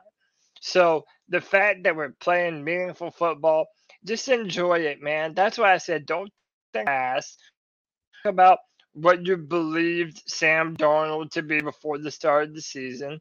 Just worry about right now and how the Panthers are playing and enjoy these opportunities while you have them. Because, dude, if we're able to talk about the home game, a literal home playoff game for the Carolina Panthers, that is going to feel like it's straight out of the fucking zone, brother. Well, we had this same feeling in 2014. You know, we were Yep. able, this was the real first full year we did the podcast was in 2014. And Joey and I were able to go on this run and have that level of, of excitement that, well, it was just nice that the season didn't end. Um, and you know, if we go and win this game against the Bucks, I asked you guys this. I was like, what will you be your excitement? You know, how will you come in here after the show? What's what does that change? It's kind of an odd question because I'm just trying to think of like how is this going to re-temper my expectations or reorient them. But I think I'm going to go to this is I'm not going to even think about the playoff game. I'm just going to come in here on the post game show and say this is we got another Tuesday of us not having to talk about the draft, not having to talk about the season being over. It has been incredible and frankly astonishing that we could have this conversation right now because um if you think about what has happened just to put into this into context some is the Carolina Panthers started out 1 and 5 they fired their head coach. They released their they fired their defensive coordinator they then jettisoned a bunch of uh, other assistants and associates of Matt Rhule, the Matt Fool, the OOU guys. They said, You're out of here. And on top of that, they traded their best player away in Christian McCaffrey, arguably their best player. They then uh, uh, traded away uh, a receiver who had been a big part of the kind of weekly offensive game plan, or at least had just been present, even though he was a, a bum this year. And then to add to that, they've been through they've had four different starting quarterbacks this year. I mean, one uh not starting, four different quarterbacks in game. The Eason guy or whatever his name was played in the, in the last quarter of a game. But they've had three different starting quarterbacks. And by the way, they've carouseled these. They didn't just go from one to the next one to the next one. It started one, then it went to PJ, then it went back to Mayfield. Oh, and they trade they released Baker Mayfield, who they traded away in the process. the idea that this team is stronger in week 16 or whatever it is right now, addition by subtraction at the greatest example, and the addition by addition of Steve Wilks getting these boys to not quit and play like some damn men. Yeah. It's incredible. I, love mean, it. look, is this podcast should not be the there's 178 people. We had 200 people watching right now. It- on the trajectory of week six, we would have had five people. wa- And not that look, we got a great uh community. People show up. But we do know that interest, particularly imagine around the holidays. Like you would not be thinking about the Carol. Like this is it's incredible that we are actually having fun and not commiserating right now. We started like one and five, and Yeah. we had Baker Mayfield as our quarterback. It, dude, it's it legit seems like ten years ago, you know. So, dude, well, it's so crazy, funny man. because it's it has been like an incredibly emotional roller coaster. Like, and I know that's that's a bit of a a uh, cliche to say that, but when you think about where we were, we started out the season uh, with the highest of hopes. Like many of us were saying we were going to win 10, 11 games, right? When we were looking at the schedule, That's we were just like, dumb preseason talk, though. Right. But but here's the thing is that's what I'm saying is like we had hope. Like many of us did. Now I know you're gonna we can point to the people out there who are gonna say, I knew we were gonna suck. Right. Right. Well, let's be real about it. Everybody wants to have optimism about their team. I think there was real optimism. We thought that we fixed every weakness that we had on our team uh in the in the draft and in the uh in the outside of maybe the quarterback, which was the biggest question mark. But we we felt like we fixed uh, we we addressed all of the needs that we had going into this season and we felt like we did a really good job addressing them and then we started the year out the way we did and it was disheartening to the largest extent Yeah, by Um, week three, it felt like it was over. Yeah it I felt, felt like, like, after that Giants game, I was like, man, fire Matt Rhule today. dude. well at least those were close game close games right I, I think it was after uh maybe the um i don't know maybe the 49ers game uh pushed me over the edge uh well That's what pushed David Tepper over the right? uh, over the edge as well Yeah. Um, it's just the embarrassing losses that we took, right? That kind of made you feel like, uh, yeah, this isn't going. I mean, even after Steve Wilks took the helm, we faced the Rams that next week, and that was a a bit of a uh, a bludgeoning, if you will. I know it doesn't like if you look at the scorecard, it doesn't sound like it doesn't seem like it was that big of a difference uh, or big of a bludgeoning, but it was a it was it was not a close game at all. Um, and then you know, all of a sudden, things started to turn around. Um, and and and yes, we've had bad losses along the way. We've had great wins, but I tell you what, I mean, many of us have have even in those bad losses come away with something positive to say, uh, and and hopeful about the future of this team. I remember when we won against the Bucks, everybody was mad. Like everybody was mad. Like, oh, I can't believe we just won. We should be tanking. We should be tanking. And I said, it's okay to be mad after this one, but with the next win, maybe not be as mad. And then the next win after that, maybe not be as We mad. did lose two in a row after that, but there were so many games that we sh- uh, imagine if Steve Wilks would have been the coach from the beginning. We beat the Browns, we beat the Giants, we beat well, the, the, Falcons, the, the loss to the Falcons didn't feel like a loss. Like it, It felt like we should right. we should have You're won right. that, right? Um, so I mean, even if you think about it from that perspective, um, I don't I personally don't believe uh it just based on I know the record says so, but uh Steve Wilks hasn't lost two games in a row yet. Even though that the record will say that he has, he has not lost two back to back games yet. I really only think that uh, since Wilks has taken over, we've lost two games, and I know that the record is not two games, right? That's not what I'm saying, but like you're saying, You can't Is- count the Rams one. right? You know, is that that one week of, of Yeah, preparation. and they didn't even And then Atlanta, And we we damn near beat Atlanta. Came PJ, down to yeah, the wire. I think the Bill- Bengals felt like a loss. Like we got That was that was a loss. That was on Wilks. That was the loss. Yeah. and the Steelers. Yeah. Yeah, I would without say you could argue that. um uh, I guess that. Oh, the Ravens. Well, You Ra- could the Ravens, yeah, the Ravens. But and they that's like ano- no one wanted to play that day. Hey, that how was a about terrible game. if- if we had Sam Darnold in that game, we win that game easy. Yeah. I believe that. I, I do. I believe that so hard, and I dare anyone in- the chat to disagree with me, man. If we had Sam Darnold in that game instead of Baker Mayfield, I think we win that football game, hands Uh, down, speak- dude. Speaking of wins, let's finish up with our talk about the Lions game real quick. Uh, one thing that was interesting is uh, even though the Panthers like crazily just beat down the Lions, when you look at the final score, uh 37-23, that number makes it feel like the game was far closer than it was right at any moment. Like I said earlier, it was 34 to 13 with three minutes and 50 seconds left in the fourth quarter. This game's out of hand. It's way beyond reach. But an interesting note here is uh, Shane Zylstra caught three touchdowns in that loss against us.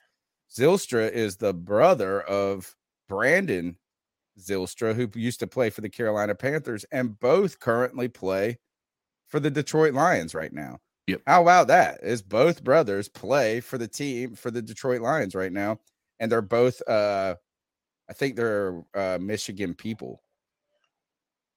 Yeah. Yeah. Like they're from that region. Uh so that was interesting. Uh you know, not really a talking Shout out to Sarah Taylor. She loves her from Yeah, Brandon. she does love Brandon Zylstra. And uh, also Rev Rico. Look at it. He looks like uh, Rico Suave. Uh, one other thing I did want to point out about the game, though, before we go on to the tickets, is just this. Kudos to Brian Burns. He had his two sack game, that game that we needed him to have. You know, the one that is Yeah. stepping. What does that make him at now? 13 and a half, 14 sacks now. So he's gotten over that hump, and it looks like he's having the breakout that we like.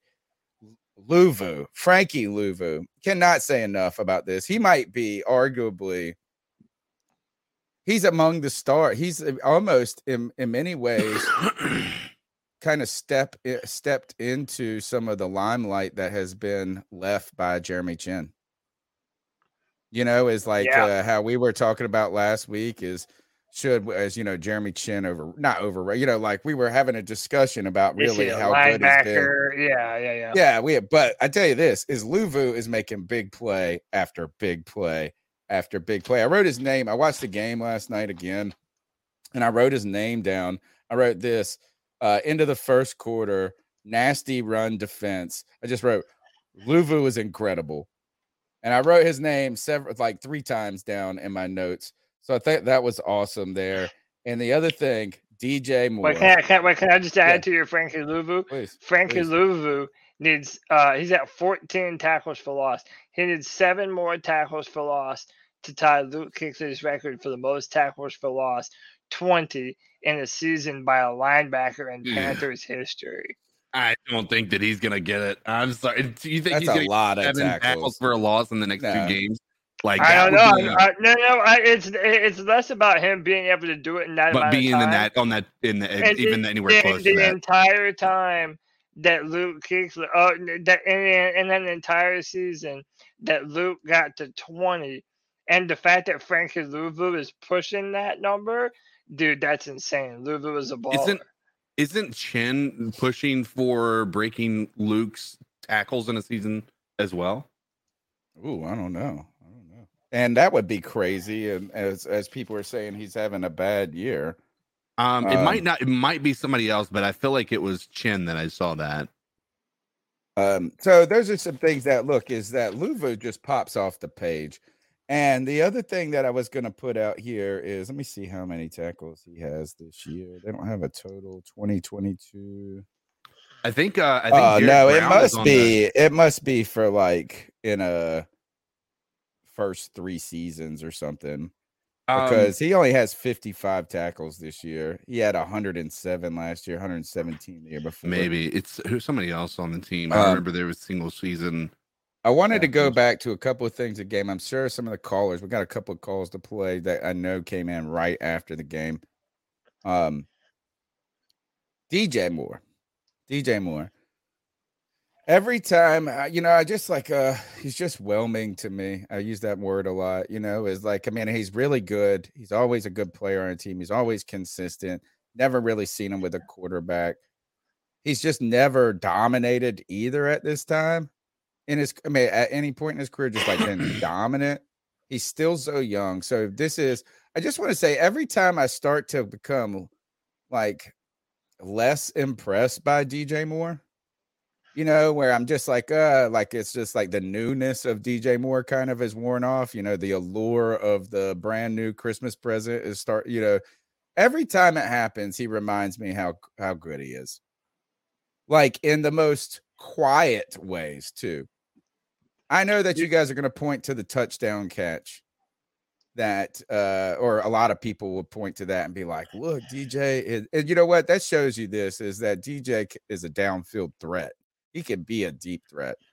Um but boy, his toe game, his toe tap game is just fucking unreal. But He has had.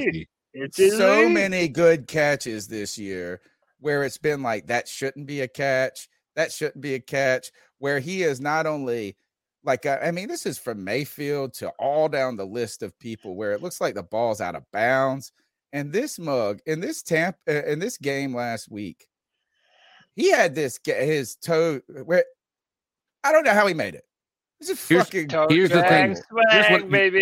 Here's what you've got to say, Tony. You can say he's been whelming, but the thing is, he has been whelming because his quarterbacks have been underwhelming. right right Like yeah. that is all that is. If you look at every like for the most part, he's had his blunders, don't get me wrong, but for the most part when his number has been called, he has answered the call on pretty much every single occasion. Go to that Atlanta game. Go to this past week. Go to the last week when we uh, lost to the the Steelers with that incredible catch he got. Uh, that was like even more impressive than than the catch this week, in my opinion. But even this week, like he had, yes, the toe drag swag. He beat Okudah down the sideline uh, for that giant gain, and then the next play, he goes and he he catches the five yard touchdown, which should have been tackled for a loss because he was a screen pass. He fights through and he gets the the touchdown.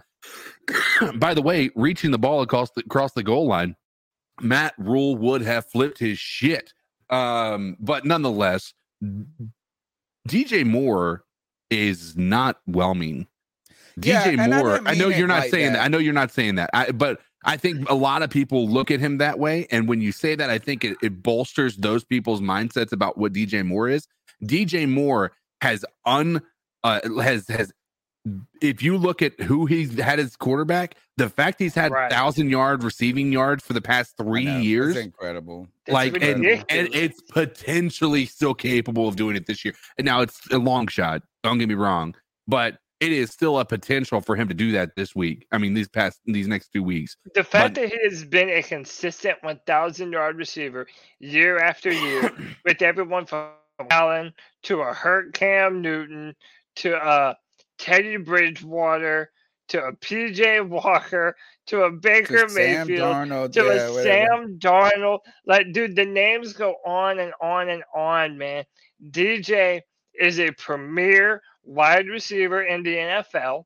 And if we ever get some consistency at that quarterback position, I'm still hoping that it's going to be with Matt Corral. But even if it's with Sam in the short term, dude, I'm, I'm so happy for DJ. I think he is an excellent weapon for the Carolina Panthers. And remember a few weeks ago when, you know, we just got done talking about Brian Burns and DJ Moore. Remember there were the rumors about us trading Brian Trading. Burns? Well, trading DJ DJ, Moore? too. Yeah. And that's what I'm saying. That the Greeners apparently wanted to trade for DJ Moore, and it would have been such a dumb thing for us to do, just to I guess what quarterback and even be ready to play next year. Yeah, DJ's the man, dude. I guess that's what I'm trying to say is just when I start to take him for granted, a little bit is that he does something to remind me. You know what? Actually, what he's reminded me this season is he hasn't put up the best numbers, the Right. biggest numbers of his career. He's only got 56 catches for 761 yards, but he's got the most touchdowns he's had at six in a season. Um, what has impressed me though is that I think that DJ Moore has shown improvement this year, like as a player, like as an all around player. I think he's better than he was last year, despite his numbers not being better. I think and the toe drag swag is just an example of like how incredible Sure.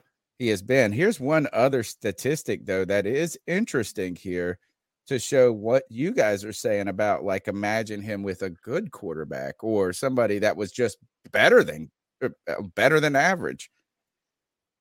He's had 56 catches this year. He's been targeted 104 times. I am pretty sure he has not dra- dropped No, 50 He passes. is not. So No. unless he's dropped more than 10, you know what I mean? Like he probably has like 10 drops on the season, maybe. If even that. There's a website. I'll look it up in just a second.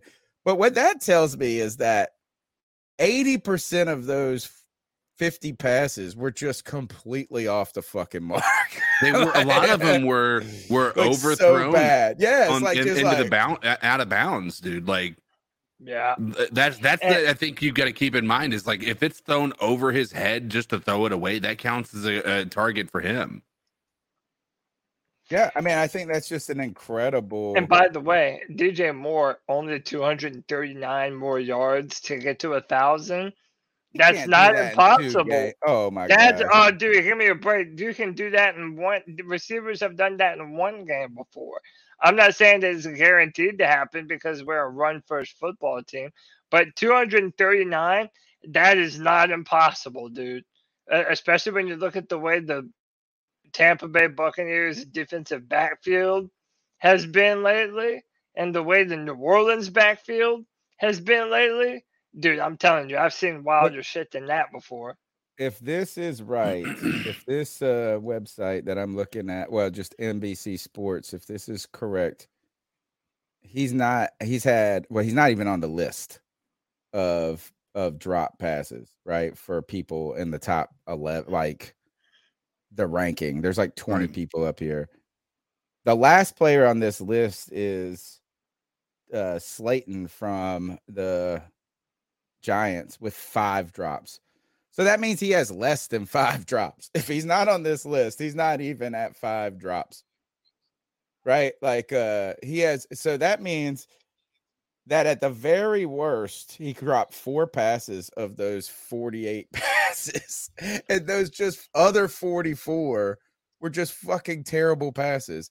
And I see Terrace Marshall Jr. and uh, Ian Thomas drop a pass every game. Ian Thomas dropped two or three this I week. I know, like a big one early on. dude. Yeah, Uh, like, and then and- makes a good play. Ian Thomas is an every other down player. He makes one good play, that makes. I I don't even know if he makes a good play. Like he makes okay plays, but like he's not he's not out there like doing what Ter- at least Terrace Marshall th- caught that crazy awesome pass uh, Yeah. in between his legs, and then he caught that one uh, that last week down the field for forty yards or whatever it was. Like uh, there's there's a lot more like big plays by TMJ than there is of Ian Oh, I agree. Oh, I agree. with One hundred. In fact, I think Terrace Marshall has played has played very well. Yeah, Um, there's been a couple he's left on the field that I'm sure he's wanted back at Right. this point. But you know, you're talking a small sample set for him. right. Let's think uh this is that game. I just went, I just wrote on my notes DJ's toes. That's what I wrote. DJ's toes are fucking, Incredible, dude. like they the only people that have more famous toes than him is Donte Jackson. And those And are can inf- we those are infamous toes. Can we just give some? li- I I just I know I'm doing this a lot, but Sam Darnold, bro, like those fucking dime throws that he made Yeah. this week, like we've got to take some time to acknowledge He's how much well. how much he's improved compared to last year. Like just with, I mean, I know he's got an O line, and that's what we've all been saying. Like we need to see what he's capable of doing with an O line like this. And I'm telling you, boys, like what we've seen has been impressive. He hasn't had a bad game yet. Darnold's play though is not the one the only reason I'm not going to just overly jump on the Darnold train for you yet is that what despite this offensive line being better, his best plays still come when he's moving. Like his best is like he hasn't been sitting back there behind a great offensive line dis- dissecting people. He kind of has this week. Sam Darnold week. has been great Well, at escaping well, pressure. Like his best plays has been, or some of his better plays has been when he's rolled out and the play seemed like it was dead, and he Yeah. can just fucking zero zing it in. He's had a touchdown like that. He had a first down completion like this. That 58 then- yarder to DJ Moore Right, was, right, that was- in the yeah. pocket. That 40 Beautiful. to TMJ was in the pocket. Right. I'm not um, taking but I'm saying to me, still the best part of his game, and I think has been maybe not tapped into enough, is using him as a running threat. He made the the, the quarterback the read option that Cam Newton Yeah. is the best. The I've, Cam Newton was the best player I've ever seen do it in my life, and that is Cam Newton knew how to run that read option every time. Like he made the right decision most of the time to pitch to keep, and it was just so devastating. Sam Darnold did that like three times in this game. And it looked he- no, don't even smooth. I was like, whoa. I was like, year. whoa. I was like, He yeah, I mean, I know he was running around, but he was doing the pitch. One time he pitched it right at the perfect that led to, I think, to a touchdown, uh, to the Foreman touchdown, maybe. And then the other time is that he kept it and ran for a touchdown. And it just, it was the right read. It was quick. He's starting to feel it. Sure. I, and he's only 25, 20, like, Right. And he was drafted with the third overall pick for a reason. Everything to be the number one pick. When you're talking about physical capabilities, the guy can do it all. He can do it all, but he just had his early years ruined by bad coaches and bad offensive line. Look, I was and not as you playing might well. as you might already know. But yeah, that's what I'm saying. And, and turning the ball over. And I think that's where you have to give him the most credit is that he's not turning the ball over. And how about this, right? We're talking about Sam Darnold. Should we not give some love to Ben McAdoo in That's the what I was same vein? 'Cause I'm telling you, every year we do this thing where, oh, our offensive coordinator sucks. They're terrible. Well, okay, no offensive coordinator is ever going to look good if your if your quarterback is not consistently getting the ball into the hands of your playmakers. So yeah, of course they're going to look bad. But when you look at the rushing attack, Sam Darnold being accurate, DJ Moore balling, Terrace Marshall Jr. balling, we, we can't be so hip that whenever things are going bad, oh Ben McAdoo, McAdoo, do do do do, and then whenever we're doing good, Well, uh, it's we always got- easy to we do got- that. we got to look to upgrade from Ben McAdoo next season. No, man, I think Ben McAdoo has done a great job. He has been through all the same tumultuous coaching change that everyone else on the staff has been through, and he's persevered and he's gotten the most out of our offense and one of the best offensive lines in Panther history. I'm sorry, you have to put some damn respect on Ben McAdoo's name. And Well- and by the way, Sam Darnold is still very young for a quarterback. Yeah, that's what I think is that we haven't seen and some and this is a, a the internet has done this or has contributed this, but also the NFL is naturally uh the timeline for success is shortened so much. Right. So Sure. like if these guys I mean, look, we'll, we'll talk about Zach Wilson later in this, is that look, is Zach Wilson went, you know, is is might as well be out of the league at this point. Uh, you know, I mean, the timeline is so compressed in in so many ways that that opportunity you just don't get another opportunity. Yeah. Sam Darnold is making uh, a lot out of his opportunity that he probably I won't say shouldn't have gotten, but usually you don't get that third the third chance after last year in so many ways. So he's you know, it's like we haven't seen look, Jake Delhomme wasn't without wasn't even in the NFL until he was like 26 years old.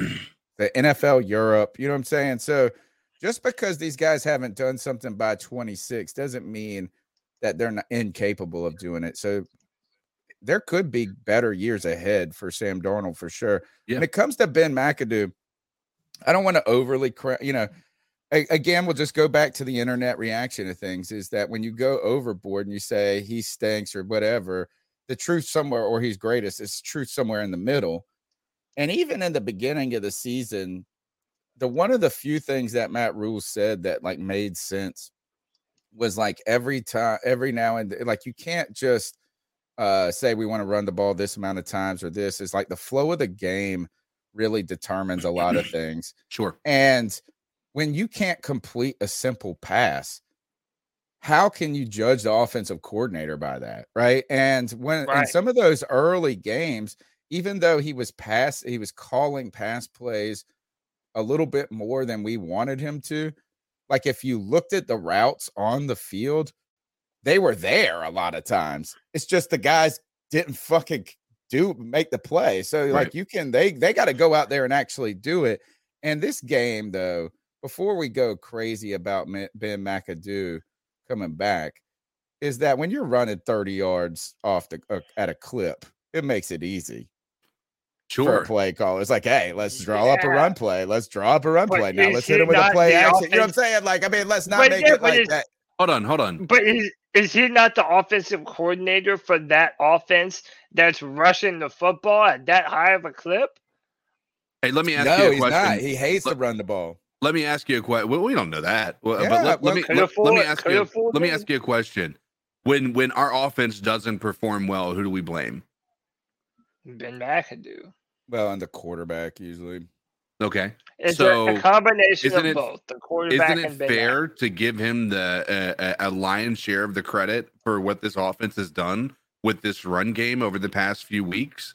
Um, I know you've got to uh, you know reward the players for performing, but we've said it before when this team is doing horribly, the, you know we, we can't make this argument one way and not argue the other way, right? We can't Yeah. say like that's on coaching, this is on coaching, this is on coaching, and when our offense is performing well, which it really has uh, in as a whole over the past few weeks, um, barring a few bad games. Uh, but outside of that, you you've got to look at this offense and say it's been performing well, and that means that Ben McAdoo is doing a good job. Now, does that mean that he is going to be the offensive coordinator next year? I don't know. Um, does that mean Sam Darnold's performance is going to mean he's the Panther starter next year? I, I don't know, but I, I would- think I think the both both of these guys have earned the right to have another opportunity, if not here somewhere else. I will give him this credit, and I think this is where the most credit is honestly due. Is very similar to Steve Wilks. Is it's kind of insane that you're able to find prosperity amongst the depths of this depression we were in. And the idea is this is the fact that Wilks can have this team playing to the level it is at this point is miraculous. It's miraculous. And to be honest, the fact that Ben McAdoo hasn't crumpled Yes. at this at, at this moment with from all of the transition from all of the change not only in the coaching but the shroud of failure in the offense and this but from quarterback to quarterback to quarterback to losing Christian McCaffrey to this. The fact that the offense is getting better is fucking miraculous in a way. Let me ask you Uh, this: but Do you crazy. feel like do you feel like either of these guys, Ben McAdoo, and this goes for anybody in the chat or e- either of you two, do you feel like Ben McAdoo or Sam Darnold has earned the the their shot to be at their current position um next year, even if it's not with the Panthers? Do you believe that Ben McAdoo earned the right to be an offensive coordinator somewhere else, if not here? Yeah, just because there's that you know there aren't a lot of people that are equipped to do the job, and you need bodies, you need offensive coordinators, you need assistant coordinators. But I also say this, like you know, to everybody that's breaks pump. I've been saying this entire season that it's a prove it season. Everyone has to prove it. Well, we're not in the playoffs yet, so therefore they're not done proving it. And that goes to everyone involved. Sam Darnold, Ben McAdoo, even Steve Wilks, man. It, you know, we're, we're we're feeling good now, and we're happy to feel this way. But man, these final two games are so important for so many different people in our organization Sam Darnold included, and Ben McAdoo included. I, I, I would say if the season ended right now, CK, I would say yes. I would say that they have earned jobs, be it here or somewhere else. But as of right now, dude, we're dialed in. We're focused on Tampa. And right now, based on what they have shown me, I think they have everything capable. They have everything that it takes to be able to win the NFC South. I believe in both of them, man. I believe in damn it, and I don't care who knows it. Let's go. I want to hear if you guys believe the number is 252 228 5098. We want to get your thoughts on this Carolina Panthers team. If uh, the Carolina Panthers can and will win against the Bucks, or will win, I guess you could say, you know they can win. Will they make a run to the playoffs? What is your level of excitement if they do win? Steve Wilks and Ben McAdoo on the table. We want to hear your thoughts. The number's 252 228 5098. Let's jump into some cat calls. So, what are your thoughts on catcalling? Yeah, it's pretty. You shouldn't do that to somebody. And how did that make you feel? Uh, very uncomfortable. So, how do you think catcalling makes the person feel? It feels good, like Who's that cat sitting in the back corner with his face buried in the snow?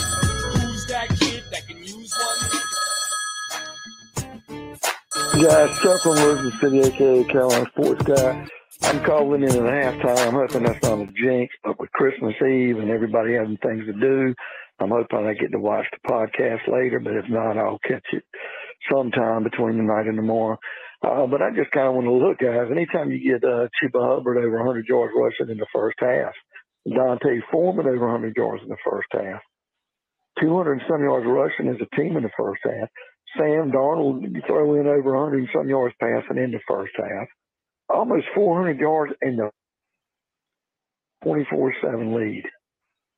I mean, I'm just hoping everything continues like it is, but it, it, I, I want to win this game and at least set up next week is yeah, it's Brady and the Bucks, but a win and good chance for in first place with one game to go.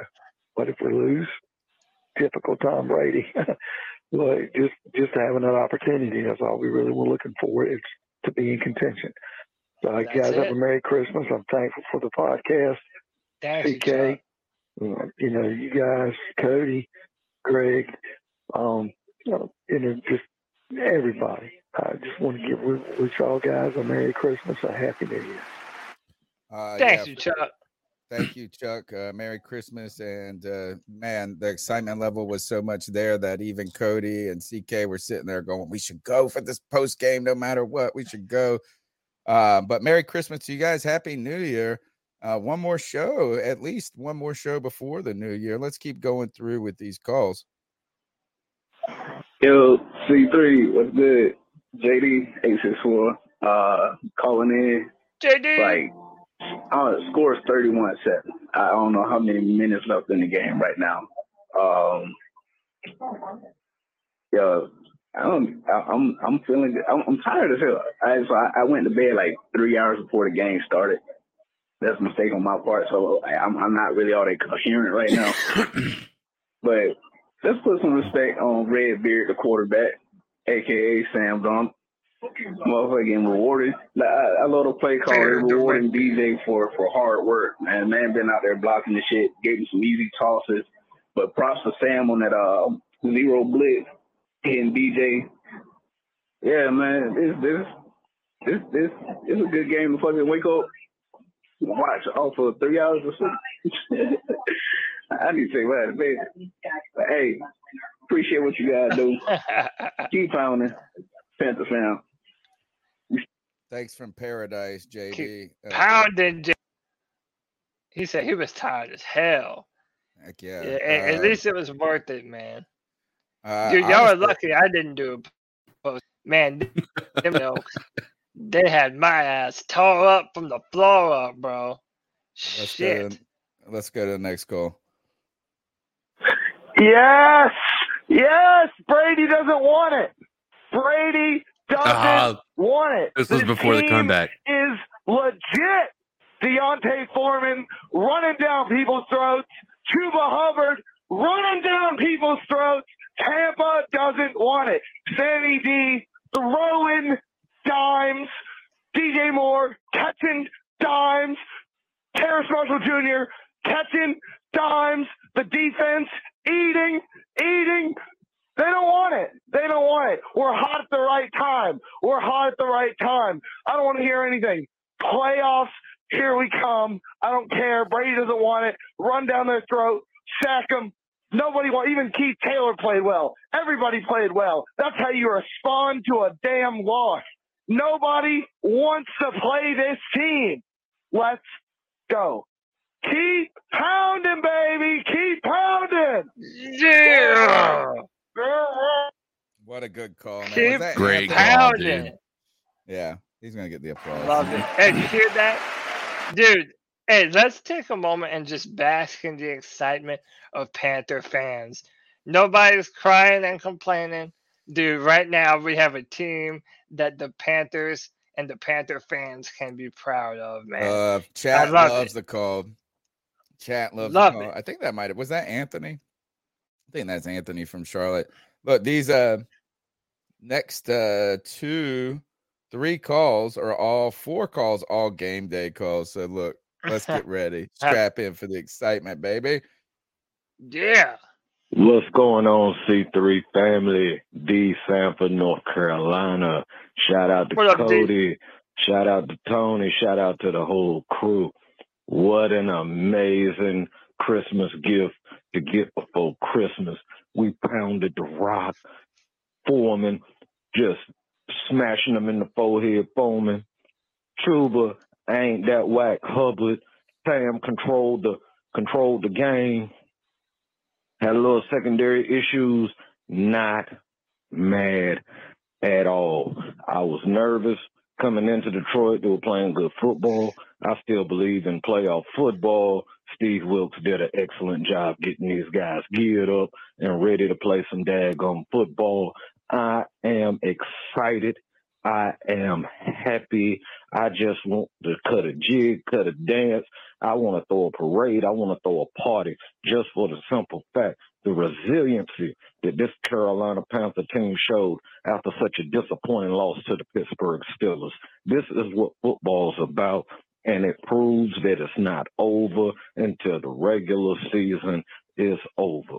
Hey, I love y'all. I wish y'all a Merry Christmas and a Happy Holidays. Hmm. Keep pounding. Keep pounding. Yeah. I love I love the I love the just the the happiness, dude. Like this is this is what we have been missing for five years. Like it's just been this podcast is ready for a moment like this. and maybe not even I'm ready. I just could I just want to know what 2015 would have felt like if we would have had the community that we, That we have, have now. now. Yeah, it You know what I'm saying? Like it's so like fucking it's lit, crazy. dude. I mean, we were up here talking basically to ourselves in 2015. um, but man, like it's just think of this, is look at listen to this excitement right here. Boom, boom, boom. Man, uh, give us a good season next year, baby. Give us a good Oh. season next year or anytime soon with this community. These post game shows, they're already a blast. I know. Imagine if we have a Imagine if they were just fun the whole time. I, dude, imagine if we could have a 10 plus or 13 plus winning season. Oh gosh, dude. we This would ca- be- you like wouldn't even be able to keep the call like callers on the ground. Their heads would Yeah, I know. flo- Be wonderful. I, I love it, dude. I the love number it. is 252 228 5098. Let's keep rolling with the calls. AC3, this is a link again. I don't know what to do. One week we look like, another week we look like we just completely own everybody. 300 yards rushing. I don't even know when last time was that happened. I'm looking for Cat Daddy to figure that out. Um, but holy mackerel! I was only able to listen to the game again because, of course, the game was not available in my area. Sad, sad, sad, sad case of affairs. Uh, defense looked like normal. The last drive by the Lions, though, of oh, pat, uh, personal foul, roughing the passer, personal foul, roughing the passer. What are we supposed to do? They need to change that. I think that should be the discussion point uh, going in the off season. Hugely is they need to figure out a way. If the guy falls on because he had no ch- opportunity, then they should pull the flag up and say, okay, he had no chance. He had nothing else he could do. I want But- to talk about this. Still, a win's a win, and we're one step closer to the playoff. Keep pounding, guys.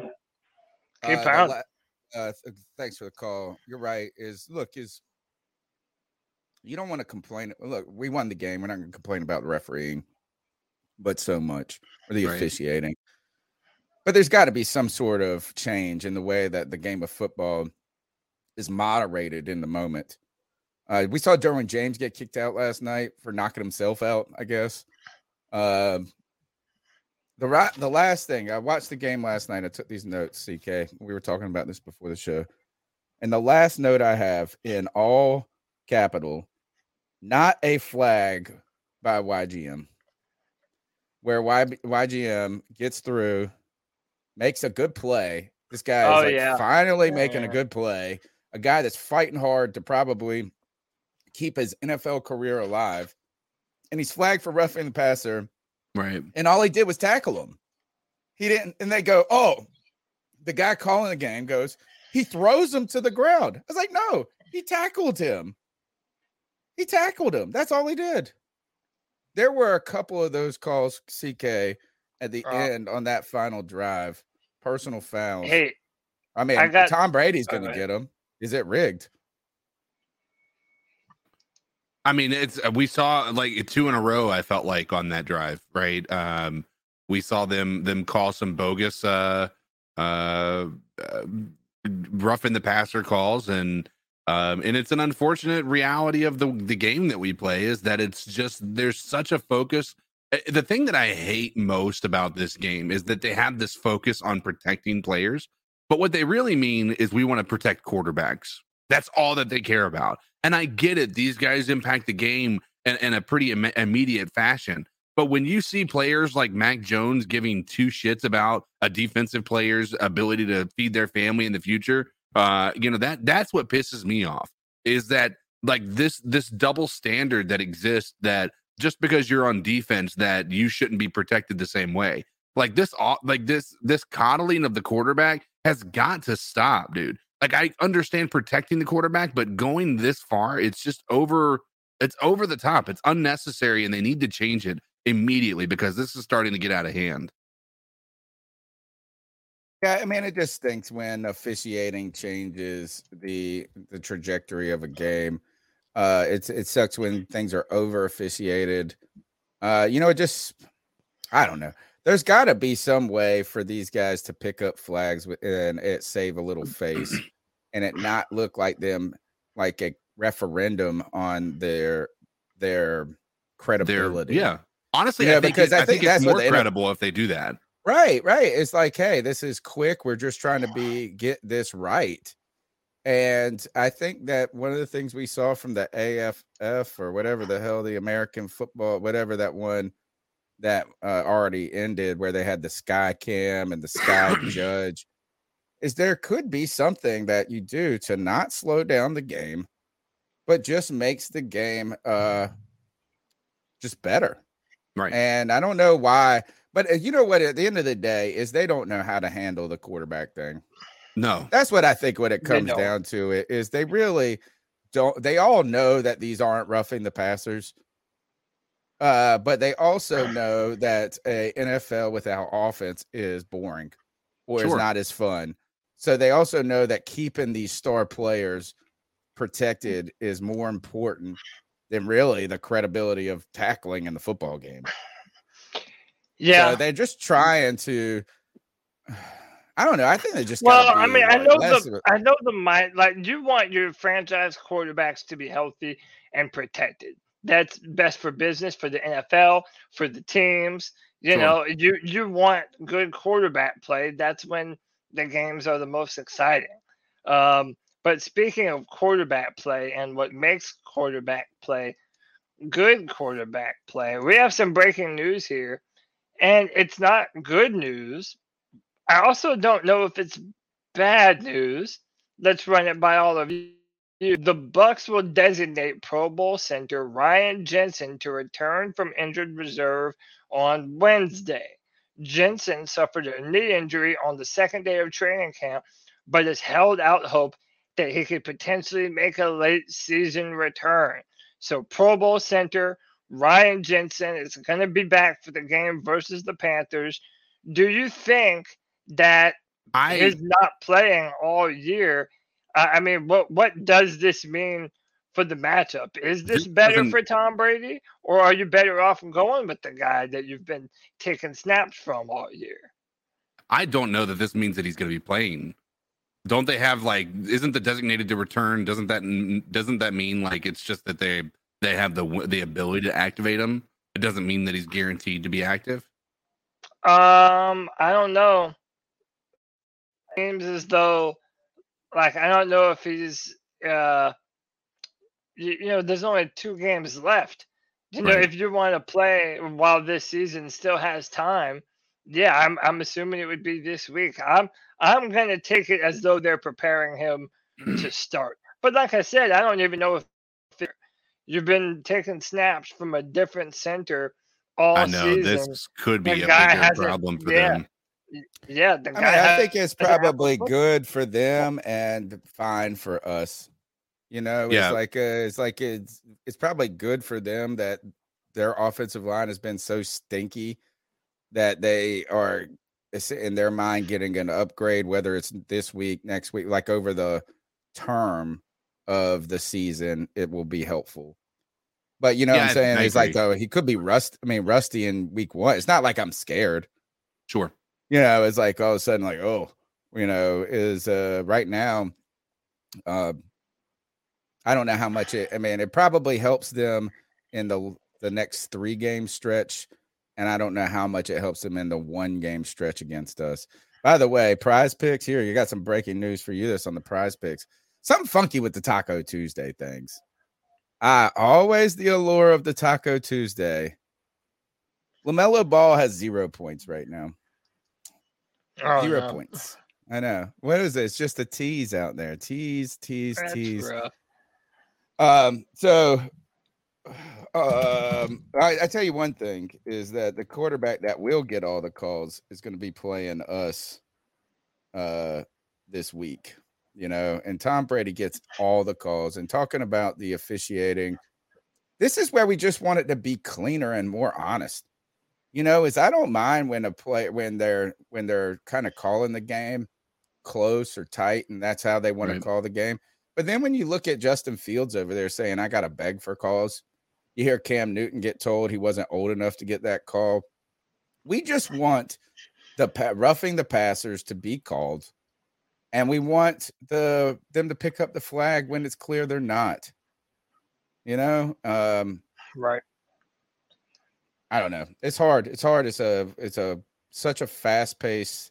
Any I can't imagine being an umpire or officiate uh, or official in any sport that's so quick. Like imagine calling a baseball the guy out at Right. first. And you're like looking at the replay and it's like this much of a difference. How do you even so I mean, I don't want to knock on these guys entirely, but we got screwed on that YGM call. we got screwed. Next call. What a fucking game. This is G Cavassier. Wasn't that a motherfucking game, y'all? The Russian was fucking crazy, man. Didn't it look like double trouble? Didn't that didn't today remind you of Jonathan Stewart and DeAngelo Williams back in the day? Them boys ran the ball down Detroit's fucking throat. I thought we was gonna damn win. I predicted us to win by at least by a touchdown or by three. Yo, we played a damn good game. The first run, Chuba ran. I was like, oh shit. Hey man, ain't nothing wrong with it, baby. We won today. We got who we got next? We got Tampa and New Orleans. We went on next two. We clinched the goddamn South, and we in the daggone playoffs. I can see that shit, man. I can really see that shit. Sam played a damn good game. He really did. Sam played a damn good game. Besides that false start bullshit, you know, he lifted up his leg and nobody came in motion. But y'all give me your thoughts on that. And you guys and your families have a Merry Christmas. This was a good Christmas present. Keep pounding. Keep pounding. Shout out to the man G. I think there's been uh, uh, CK's spoken on this a good bit on the podcast, but I do we got to give kudos to Sam Darnold for taking advantage of this moment. You know, Yeah. is that you guys both you asked this earlier, CK, is do McAdoo and Darnold should they, you know, have they kind of earned the the conversation of being in their roles somewhere, maybe not in Carolina, but somewhere. Right. And I tell you one thing is Darnold's doing about as much as you can do Yeah. to overcome his narrative. His narrative is that he turns the ball over, he's inconsistent, right? And what he has not done is those things. And uh, I really think, I mean, I almost feel like that again, the biggest challenge to Sam Darnold has been himself. I know that you guys could point to New York and the problems with the team and the offensive line. You're right. Those are all challenges all high picks are going to face no matter what.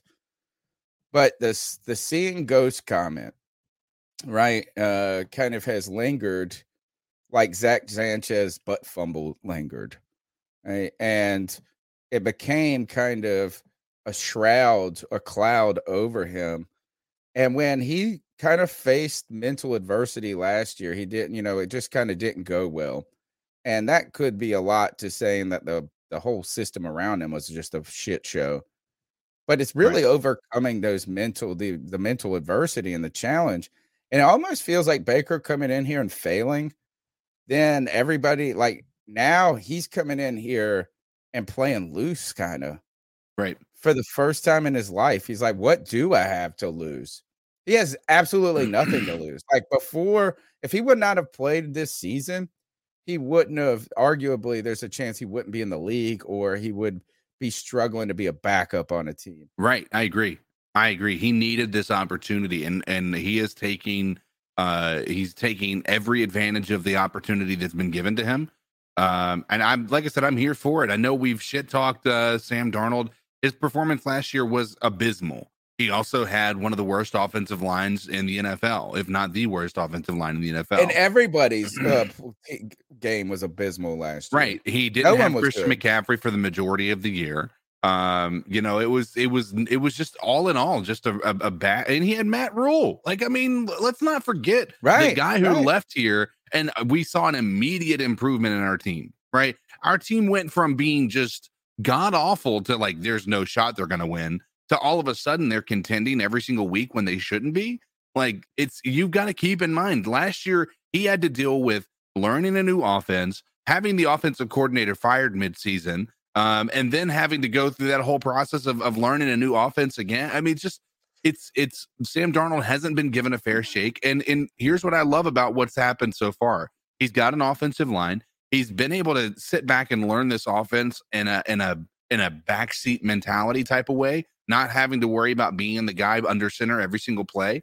He's learned the offense in and out, um, and he's performing and he's executing this offense um, in a in a in a uh, very efficient way. Is he throwing 400 yards a game? No, No, no. he's not needing he's to. throwing more yards than any other quarterback basically did, except for PJ in that one game. He's well, even even outside of that, even if you look at the small sample size over four four games, he has been efficient and he has been accurate and he has been He hasn't uh, turned the ball over. Yeah, he's been yeah. smart with the ball. Um, and I think that that's something that we've got to give him credit for because when when when you think about everybody, nobody believed in him. When we were when we were told that Sam Darnold's going to come back and start, uh, nobody thought, man, this guy's going to come out here and blow it up. I think a lot of us had hope that maybe he was going to be better because he had an offensive line, but nobody thought that he was not going to throw an interception in four games. Here's Not a, a single question for person. you. Think about this for the ne- as we listen to the next call. At what point of success this season do we reach where Sam Darnold being uh ex- you know signed before he hits free agency becomes a priority for the Carolina Panthers? You know, is there if if he wins, is it playoffs? Is it winning not being part of the problem and winning a game or two still? You know, there might be a there's a there's a scenario where the Panthers are sitting here. Let's go ahead and ink a two-year deal before the numbers start going crazy, before anything. Mm-hmm. And you know what? It might not be uh crazy for Sam Darnold to consider that given the fact that he doesn't really know what's going to be out there on free agent in free agency. So will the Carolina Panthers make Sam Darnold a priority? How wild of a season is it? Let's go to the next call. What it do, C3? It's Anthony. What up, Anthony? Went to the game today. Froze my nuts off. But man, it was worth it. 570 yards of offense, best offensive game from the Panthers in history. Um, awesome to see. Darnold threw for 250, rushing game ran for like 320, just absolutely dominant. I mean, I'm really hyped right now. Let's freaking go, baby. Tampa Bay and New Orleans left two bummy ass teams. All right, this team is rolling. Nothing negative to say, man. This was an awesome performance. I do feel bad for Jaycee Horn. Breaking your wrist is really tough. Um, he's going to be missed if he cannot get back out there. I mean, if I was the Panthers, I would try to. I don't even know how signing free agents or any of that shit works at the moment, but I would try to sign a cornerback, especially a tall, physical guy, just for depth. Interesting. In case Jaycee won't be with us again this year. But I gotta say, man, Beard and Darnold. I mean, this is what the Jets was on drafted to him to do. You know, he's got some arm talent. he can make some great throws. He's got some legs. I guess it really was the offensive line. I mean, it holds true for most quarterbacks, you know, but Darnold looks awesome with it. And D'Onta Foreman, I really want him on the team next year. I mean, he has like 878 yards and five rushing touchdowns now, and I'm pretty sure he only started starting games. Um, I think his first start was week seven. So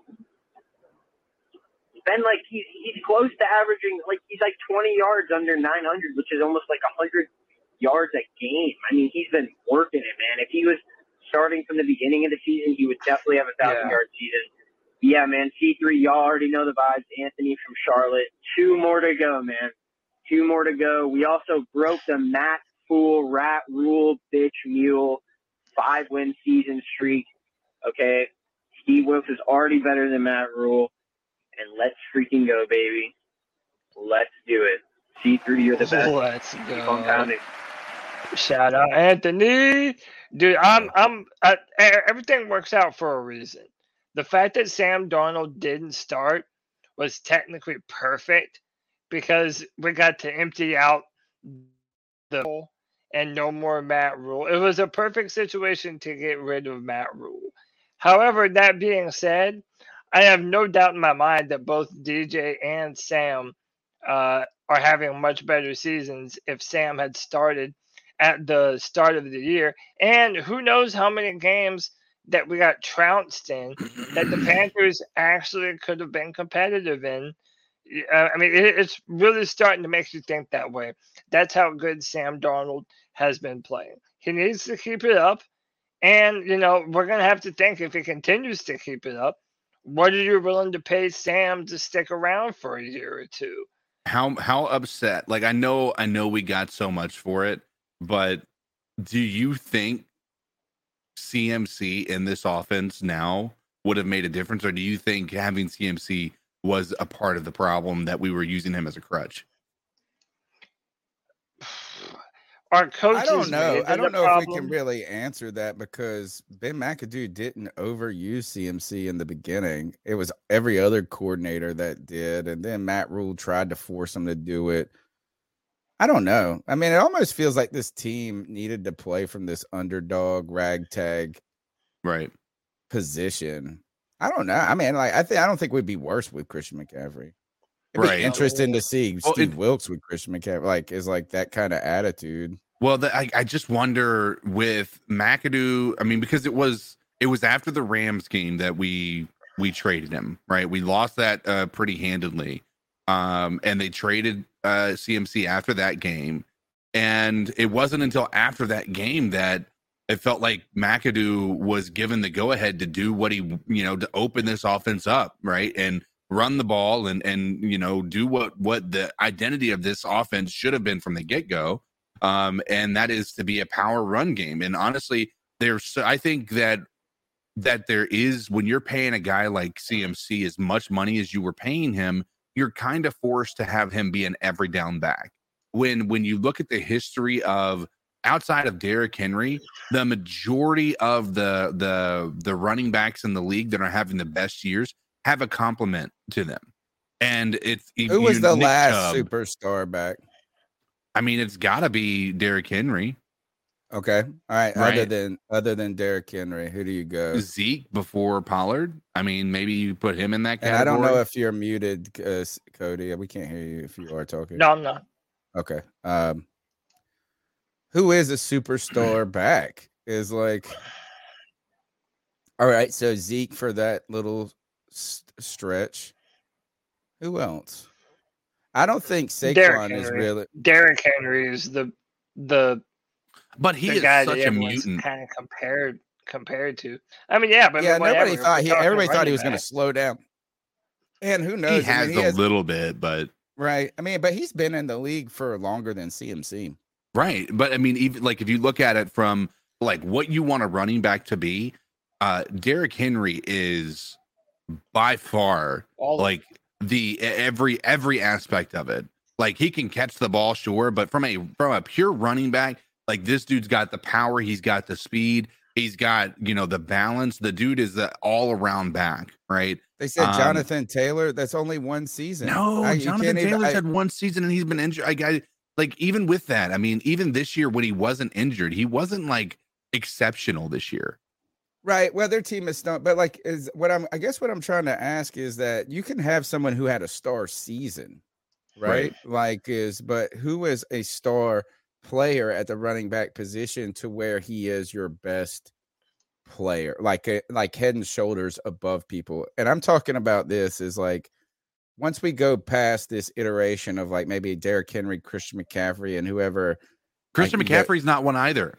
Like I I- even if you when you look at the Okay. outside of 2019, outside of that one year, uh, it might it might, it might have been 2018, I can't remember, but I think it was 2019.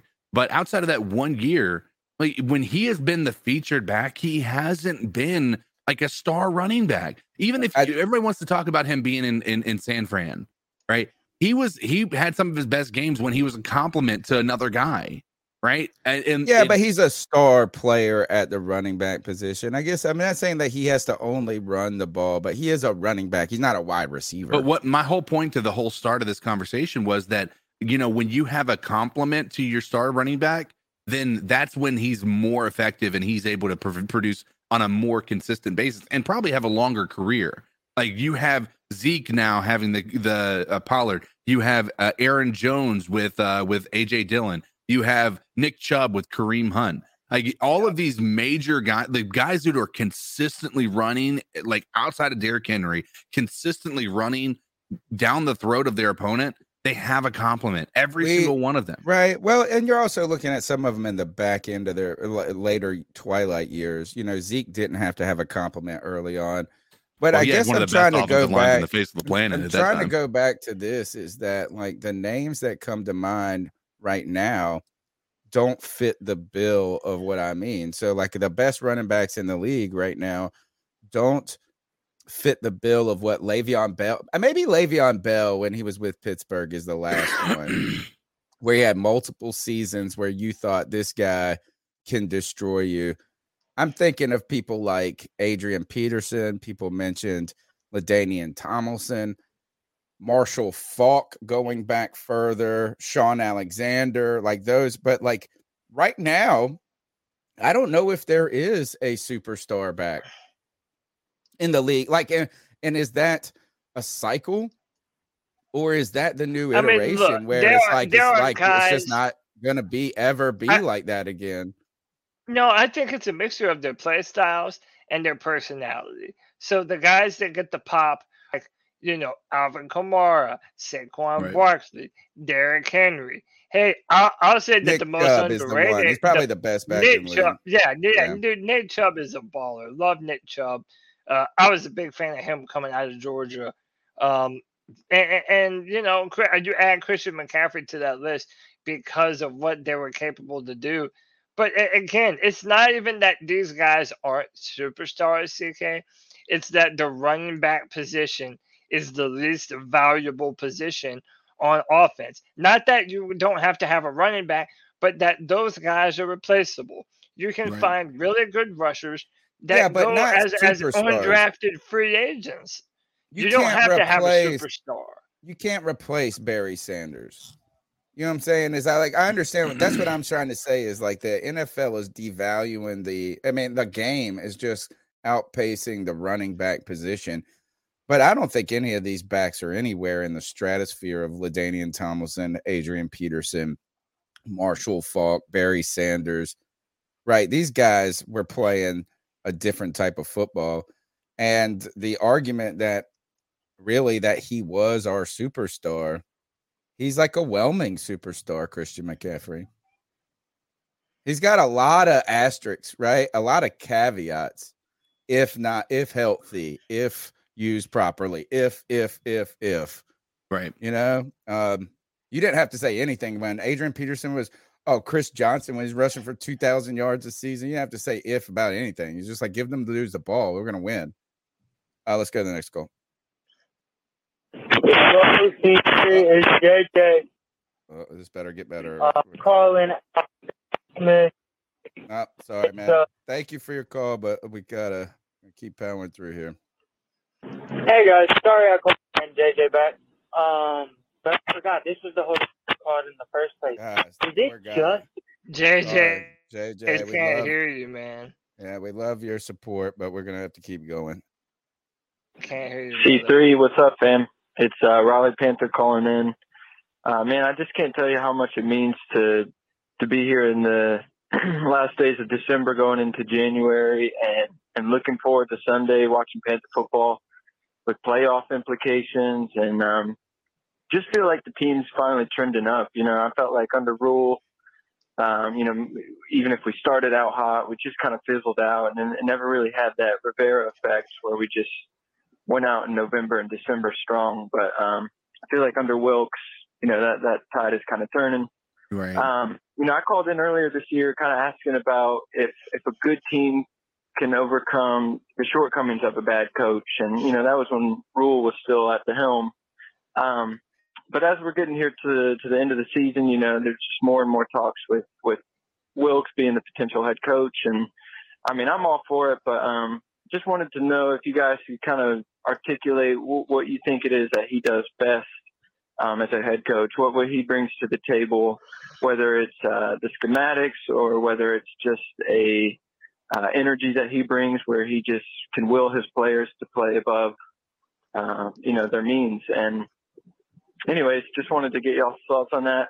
Um, went ahead and bought potential playoff tickets this morning. Spent way more than I should have, but damn, dude, I'm just so damn excited to at the chance that we could be hosting the game. So I got to be there, even if my, my my bank account takes a dent. But uh, hey, have a good night, y'all.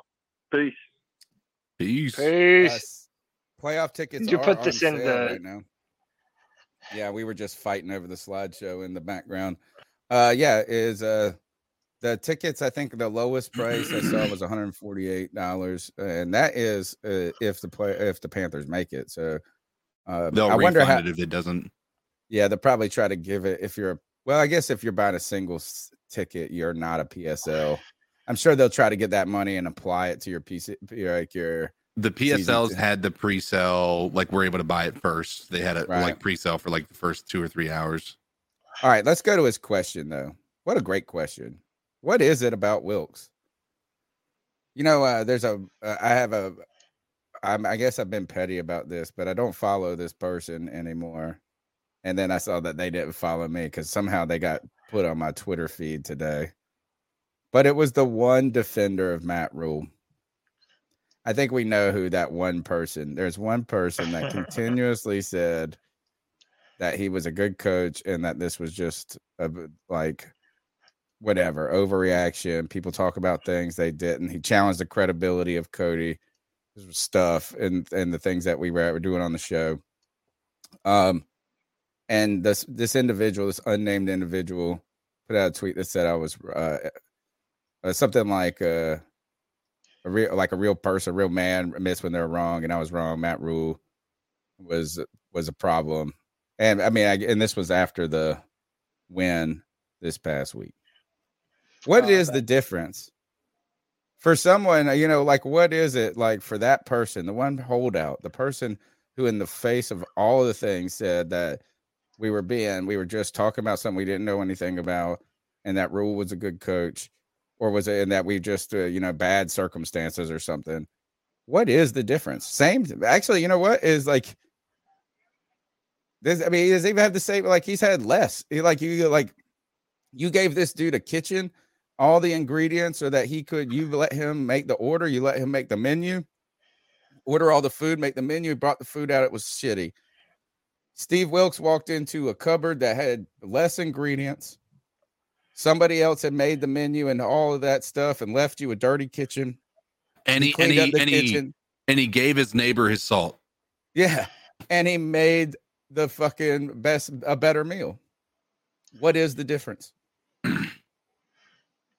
it's got to be the it's got to be the message right it's got to be the fact that uh that in my opinion again none of us know because none of us are in that locker room but uh the micromanaging that matt rhule must have had when it came to uh how he wanted these coaches to to call plays uh has got to be an impact. There's there's no other explanation to go from being zero to hero like that and to have this team look like two completely different teams.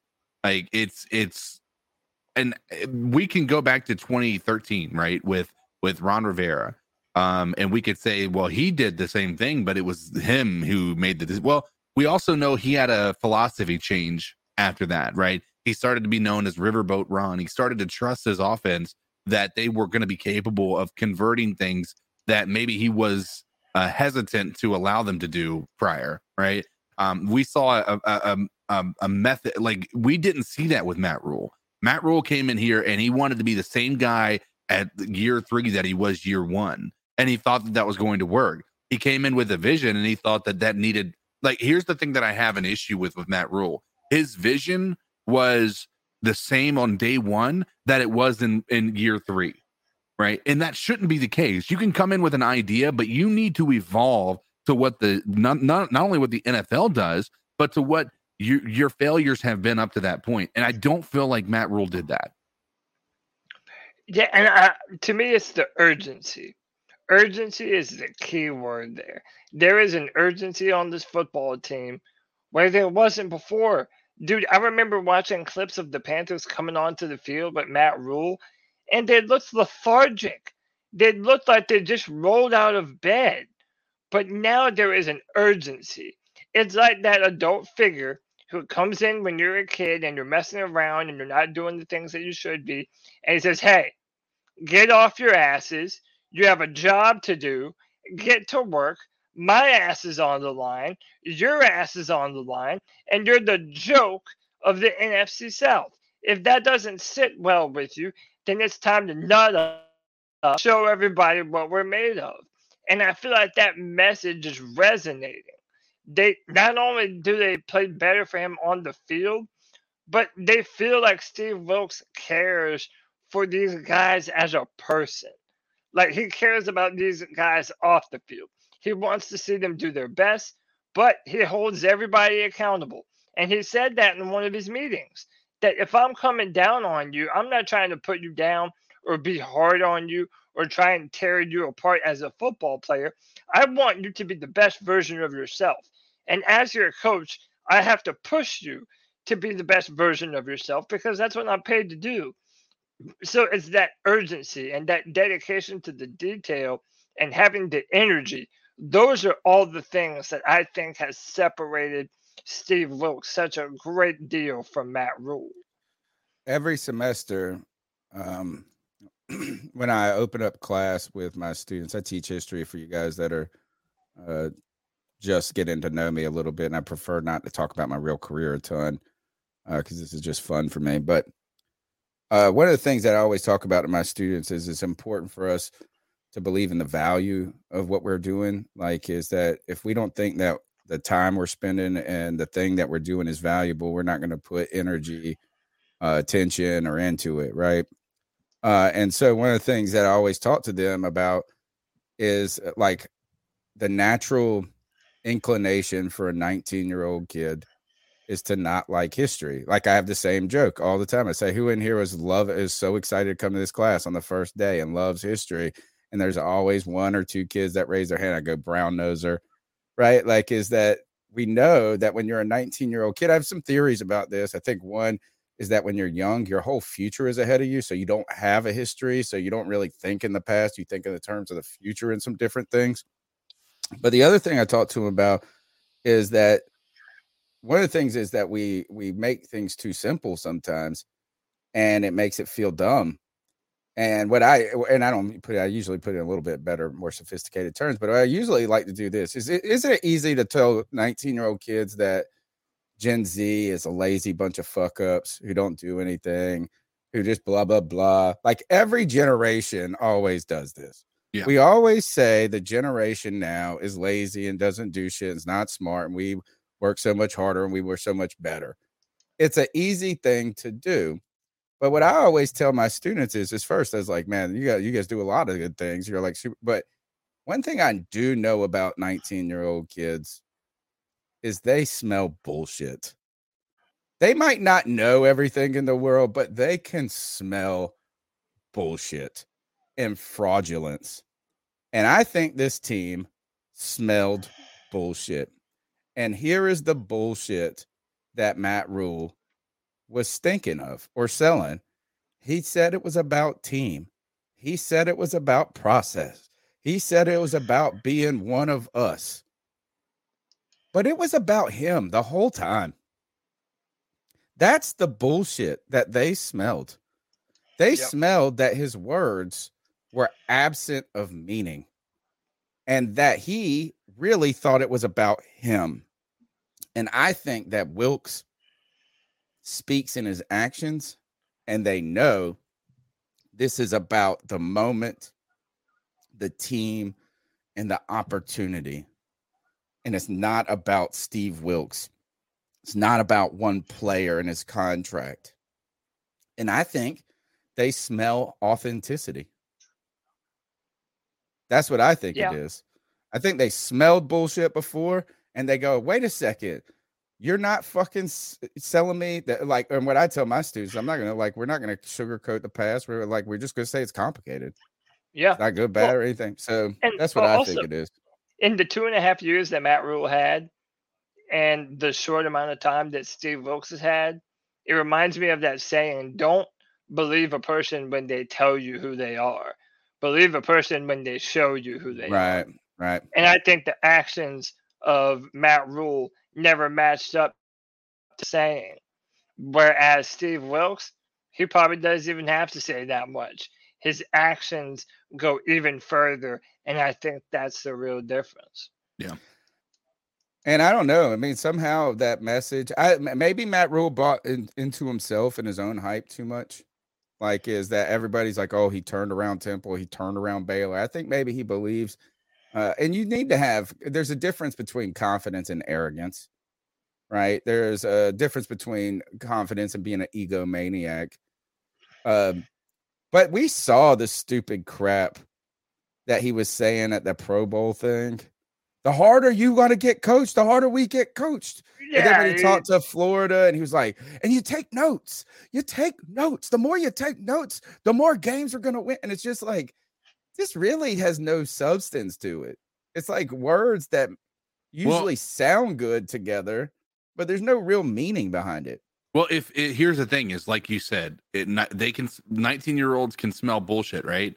Well, the, if if we saw that and thought that's the stupidest fucking thing I've ever heard, we're not the only person that saw that. You don't think that his own They're in the looked at that meetings. were like They're in is- the meetings like they- fucking right. bullshit. This is a bit cringe, dude. Like, uh, I don't know how I feel about this. I, I just don't. I would like to know how that meeting went down with Tepper when he went down to Texas to try to hire Matt Rhule or try to do whatever they did. Like, did he go down there to interview him or did he go down there to hire him? Because it felt like it was a we're coming down here to Oh, hire there- he went down there to hire him. Remember, it was between Right. the Giants and, and the Panthers.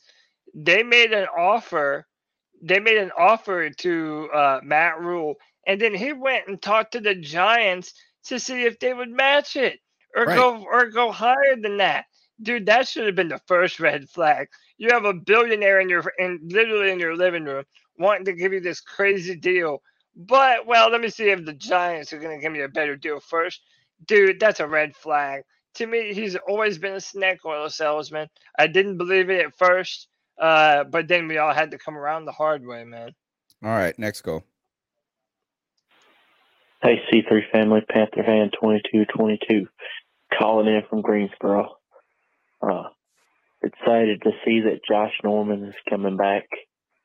Yeah, he's where he belongs back home. I wished he wouldn't have chased the money before, but the past is the past. Maybe he can step in and help out, fill some of the role that we're going to miss with Jaycee Horn on the, the bench this week. Uh, super excited to play the Bucs.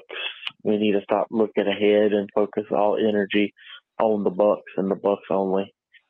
Um, we mess around and make it to the playoffs. We won't have that good of a draft pick, but I'd rather win any day of the week than worry about what draft position we have.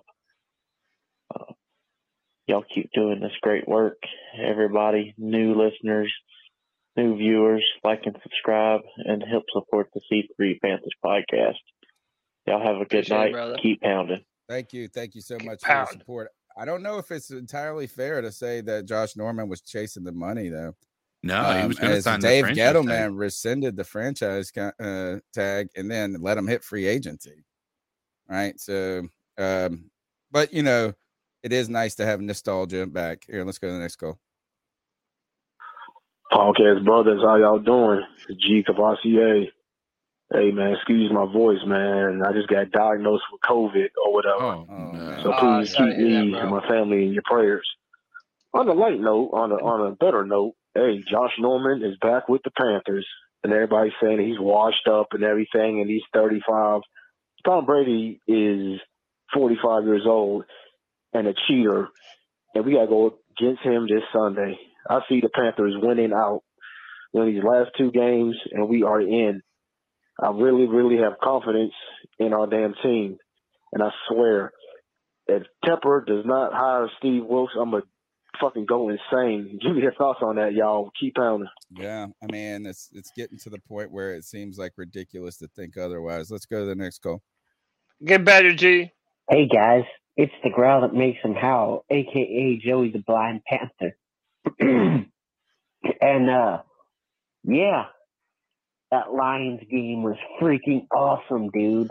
It was so awesome.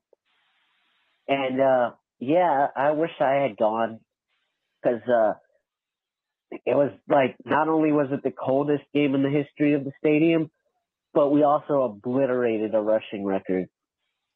And uh, Jonathan Stewart was on the radio, and I, I hate to break it to you, like he may have been a cool interview, but I he was kind of dry on the radio. But Yeah, uh, he probably got called in because he probably got called in on the spot because no one else could get there because the whole country was having an Arctic blast pretty much. But uh, so we've got so yeah now we've got uh, the Buccaneers ahead of us, and the Buccaneers are the Buccaneers, but we did this with the Steelers. We thought, oh, the Steelers ain't shit. We're gonna beat them anyway, like no matter what we do, and we didn't, and it was embarrassing because everybody in the stadium was a Steelers fan. I'm not really looking to do that, but I mean, the temptation is hard to resist to just like look past the Buccaneers, but that's something we really need to not do. And we really need to kick ass and keep pounding. And oh, is this like a win in your end game? Like, if the Saint, well, yeah, actually, I'll set this. Like, if the Saints somehow beat the Eagles, which the Commanders beat them, the Commanders beat them, and that was one when they were just starting to get hot.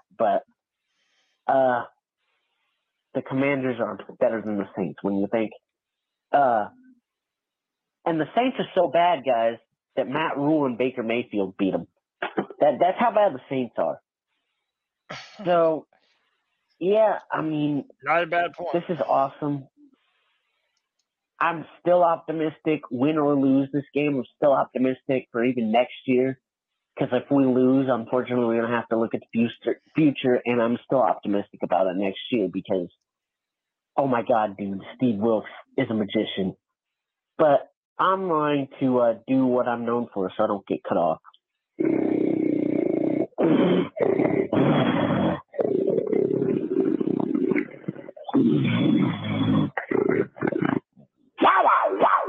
Now he's added a snort. Beautiful. Love that beautiful ground footage. Um, crazy. Well, it's got it's got it's getting like epic level. They're gonna have to get point. him on the mic. They're gonna Yeah, have to get him on the. It's gonna, it's becoming iconic. Yeah, yeah. I like uh I like our chances a lot going forward against Tampa and New Orleans. Again, we got to play those matchups, but he did make a point. We beat New Orleans with Matt Rhule and Baker Mayfield. So, we got to finish strong, boys. We ain't won nothing yet. So, we got to Yep. keep pounding. Hey man, hey, guess what? You'll need to tune in to the C3 Panthers post game on Sunday as we figure it all out. I mean, like that is like the best thing about it is the good news is there's still something to look forward to and to talk about. And I'm telling you, in October, there was no way that we were going to be here. I mean, No. and look, it, by the way, we've only won six games. But but by I feel that like same we're on a 13. We're at 13 and three right now. Hey, We're By Matt Rhule never did that. Matt Hold Rhule never did that once. by by that same token, uh, uh, Steve Wilks has got five wins in less time, and in all reality, uh, you could say that he's five and let's just say he's six and two and uh or six and three as a head coach for us. five and three. I'm saying six because that Atlanta game doesn't count against him. Oh, okay. All right. Uh let's go to the next call. Hey, this is White I'm Chocolate giving him a win. Espresso, Tony's Baxter. Listen, I'm super excited for this game. Super excited. Because you understand, not just because we can win the NFC South and go to the playoffs. No. The first person I ever hated in sports, like ever, was Tom Brady. Because the first game I ever saw with the Panthers was the game where Rodney Peete got hurt and Jake Coon came in. And after that game, I was like, I'm watching every single Panther game. And I watched every single game all the way up to the Super Bowl, which we lost to Tom Brady. And after that loss, I vowed to always hate Tom Brady. And now at the end, we bring back Josh Norman, and we have the chance to keep Tom Brady out of the playoffs in his final year. This is so great. I'm, I'm so loving this game coming up because God, I hope we win this. Just one last final fuck you to Tom Brady. That's all I got. Peace. Peace. One final big fuck you to Tom Brady. By the way, if we do beat him, uh, it'll be the only time that he's ever not finished the season with a winning record. Dude, that's some shit, huh? That's Well, here- that's that's a crazy dude. Say what you want. That's a that's a crazy stat. But I love that we could take it away from him. if he retires too, just think about that. We'll be the team that sent him into retirement with his worst ever season. And the other part too, and I don't care what people say. Like everybody's gonna be like, don't be talking about Super Bowl. Here's the thing. Like if you're if you're a believer in narratives, we're not to be facing a, a washed out uh, quarterback in the playoffs. That's to be uh, you know in the Super Bowl. That's to be given a hand you know hand gifted uh, a uh, a win because he's about to retire, right? Because we're on the uh, NFC side of things. If we can get Tom Brady out of this, he's the only person we'd have to worry about with that. Tom Brady is a strange person in my personal history of Mhm. football. He's a person who went from being very disliked to less disliked to more disliked. And I don't really see how like that usually happens, but like I really was upset with the Tom Brady and the original, you know, because of our clash in the Super Bowl and how they had success and we fizzled out and some things. But then I started to just ultimately acknowledge Tom Brady as a GOAT. You know what I'm saying? Like it was just like he just did so much and was winning so much. You couldn't help. I didn't say I didn't like him, but you know what I'm saying? I guess I respected him. But like personally, he's become less appease like a like less cool in his year his older years. Like I just feel like he I just now see him for having a instead of being cold as ice and going out there and winning games, I just see him having temper tantrums. Like him being spoiled. So that's the thing that I think that is is very um unappealing about his behavior. It's like, like his he's arc. losing. His losing has been like it's felt very much like finger pointing. Like when he's when he throws the bad pass, he's looking at his like his his players and he's he, it's almost this sense of like this is your fault. Like even He's though like I just threw a horrible dad. pass, The yeah. disappointed dad who doesn't know what's going on. Is And just- it's similar to Aaron Rodgers this year too. Like Aaron Rodgers has been the same way. He'll overthrow his receiver by like five yards, and he'll sit there and say, like he'll be like, "What the?" Like I'm like, dude, you overthrew him. Like you are not playing as good as you have in years past. This is not on anybody else but you. Has there been issues with your receivers dropping passes? Sure, but at the same time, you have been bad as a quarterback. Tom Brady, the same place. Um, I think that these guys have gotten so used to greatness and them, you know, the media and fans Yeah, and everybody just sucking them off that Yeah. they're just like they're like uh, they're all of a sudden being criticized because they're not playing well. Now they're they're they're on the opposite end of this thing. They don't know how to react or how to respond. And and in in the past when they haven't been when things haven't gone their way, it's because somebody else. Nine times out of ten, it was because of somebody else. Now it's on them. They're the ones that are the problem, and it's something that's really hard for them to to to to to, to swallow that. All right, next call. Hey guys, it's the girl that makes them howl, aka Joey the Blind Panther again. And I got something to say about. I was just thinking about, you know, we keep saying all these things about, oh, the quarterbacks are doing so good. Like we say great things about PJ, great things about Sam Darnold, great things about everybody but Baker Mayfield, basically. Uh, and I was thinking that, uh, you know, I wonder if it's like Steve Wilks himself, Ben McAdoo being able to uh, do what he wants to do and like his offense really being able to come to fruition, or a combination of both. Because, I mean, dude, it's been amazing, and everybody says, "Oh, Ben McAdoo's offense is like really good for quarterbacks," and blah blah blah. I'm like, and then we haven't been seeing it, and like he's still been drawing some criticism, which I'm not gonna say is unfair because, you know, I'm just not. But I think even the coaches, even the assistant coaches, are getting better under Steve Wilks. Uh, it was just something interesting that I thought of when I had, uh, you know, ended up drinking a voodoo IPA that, like, holy shit, dude. It's the IPA of all IPAs. Anyway, guys.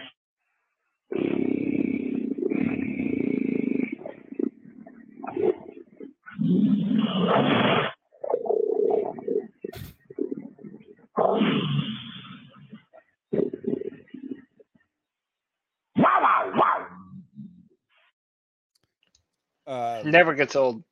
It doesn't. The the people in the chat love it. Voodoo, come on, bro. We can get you on some better ones. That's like uh, gasoline, bro.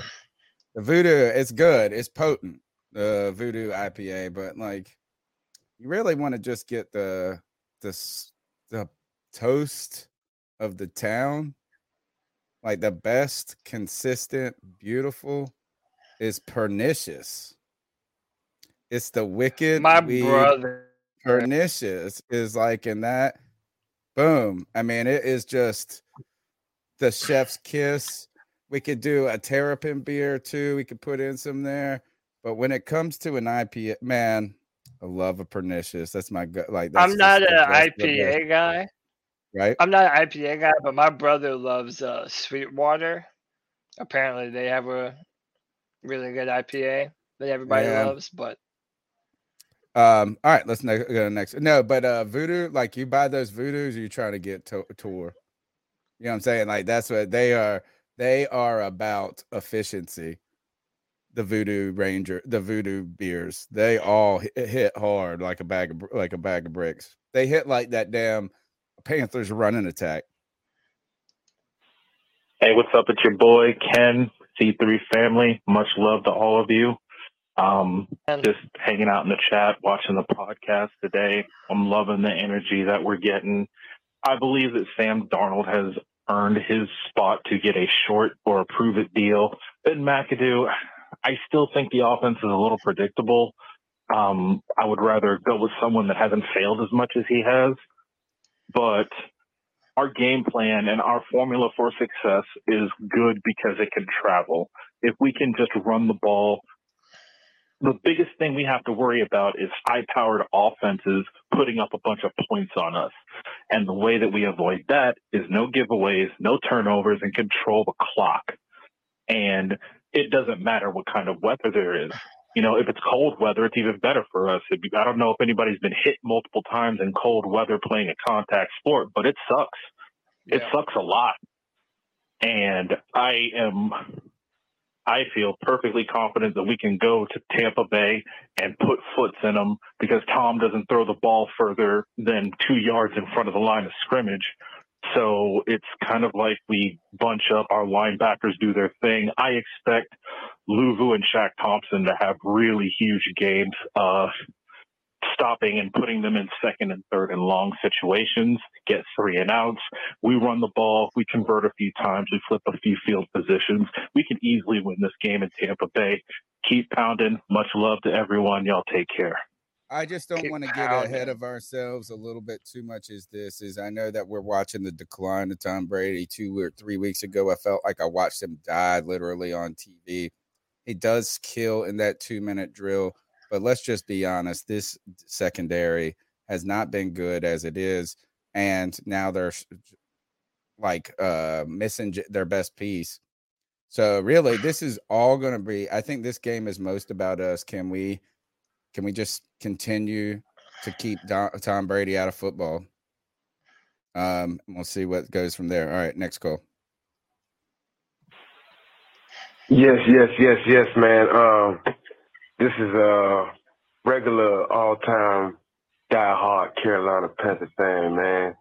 Um, I don't want to be too uh, redundant and say things what already what hasn't or what has already been said, man. But I just want to put this out here, man. I want to be I want to be the fanatic, man, because I am. I'm the I'm the I'm the I'm the hype of the party, man. Especially uh, you put me around any any any Carolina fan, especially when the game is on. Listen, I bet my uncle, who's a Jets fan, the beginning of the year, that Sam Darnold was going to be a bum. Listen, I already, listen, I already lost my money and listen, I'm glad that I lost that bet. When I tell you how Sam Darnold has come into this year, shown his maturity, confidence, and resolve, and understanding the phase that he committed to this team, even if it was for the reason of lack of offensive line, play calling, he buckled up. Four games. Listen, I've watched Sam from the Jets, USC, and to us last year. Sam has had good runs. Don't get me wrong. He has done good jobs in the Jets, uh, winning like four or five games out of six or seven. But he has never played no mistake football like he has right now. And the way he is doing it, given when we played the Steelers, Sam had to depend on his own game to keep us in the game. It was not a game management. It was not him just not to fuck up. Sam was trying to win the game. If only our, our offensive line would have held up just a little bit better. Because I remember in two series, T.J. Watt, Cameron Heyward, they came in in that offensive line and they disrupted what Sam was about to brew up. If that offensive line would have played just 10% better, I'm telling you, Sam could have tied the game at least with that seven because we were Yeah. down seven, 16 24. This is all I'm saying, man. Once I see Sam have a bad game, like we understand what, what, what he's been showing us, and we've seen him at, at one of his worst on our on our team. But once I see Sam have a bad game, and I'm talking about in these next runs, and it's manageable. You see what I'm saying? Like, is this worse manageable now? Because I'm feeling like Sam has matured his game. He has grown confidence. He just understands it better. Is slowing down. He's putting it together. Oh, is that the end of it? Yeah, it got cut off. Oh, that was a Bradley great call, time. man. No, that was a great call. He, I mean, everything that Sam has been doing has been a market improvement over what he was doing last year, taking care of the football. We all remember how much we didn't trust Sam going into this season uh, because of how much he turned over the football. I used to say that Sam Darnold was throwing the football to your guardian angel, like he was he, he was uh, throwing it way too high. But now he's taking care of the football. He's play- um, and you know, I even said before the Detroit game that there are going to be moments when I think we're going to need to throw the football with Sam. Like we're going to need to push the You're ball have downfield. You're gonna have to. You're Yeah, and we're gonna have to. a We're game gonna have like to. de- that last week Yeah. every week. we have to depend on Sam's arm. And I think that so far he's given us enough reason to trust him doing so. I think the most important part about it though is that we didn't ask to ask for that trust too early. We put some deposits in the bank first before we or cash in the Sam Darnold check. And what I mean by that is that we didn't come in here on his first game and ask him to do like throw 300 yards.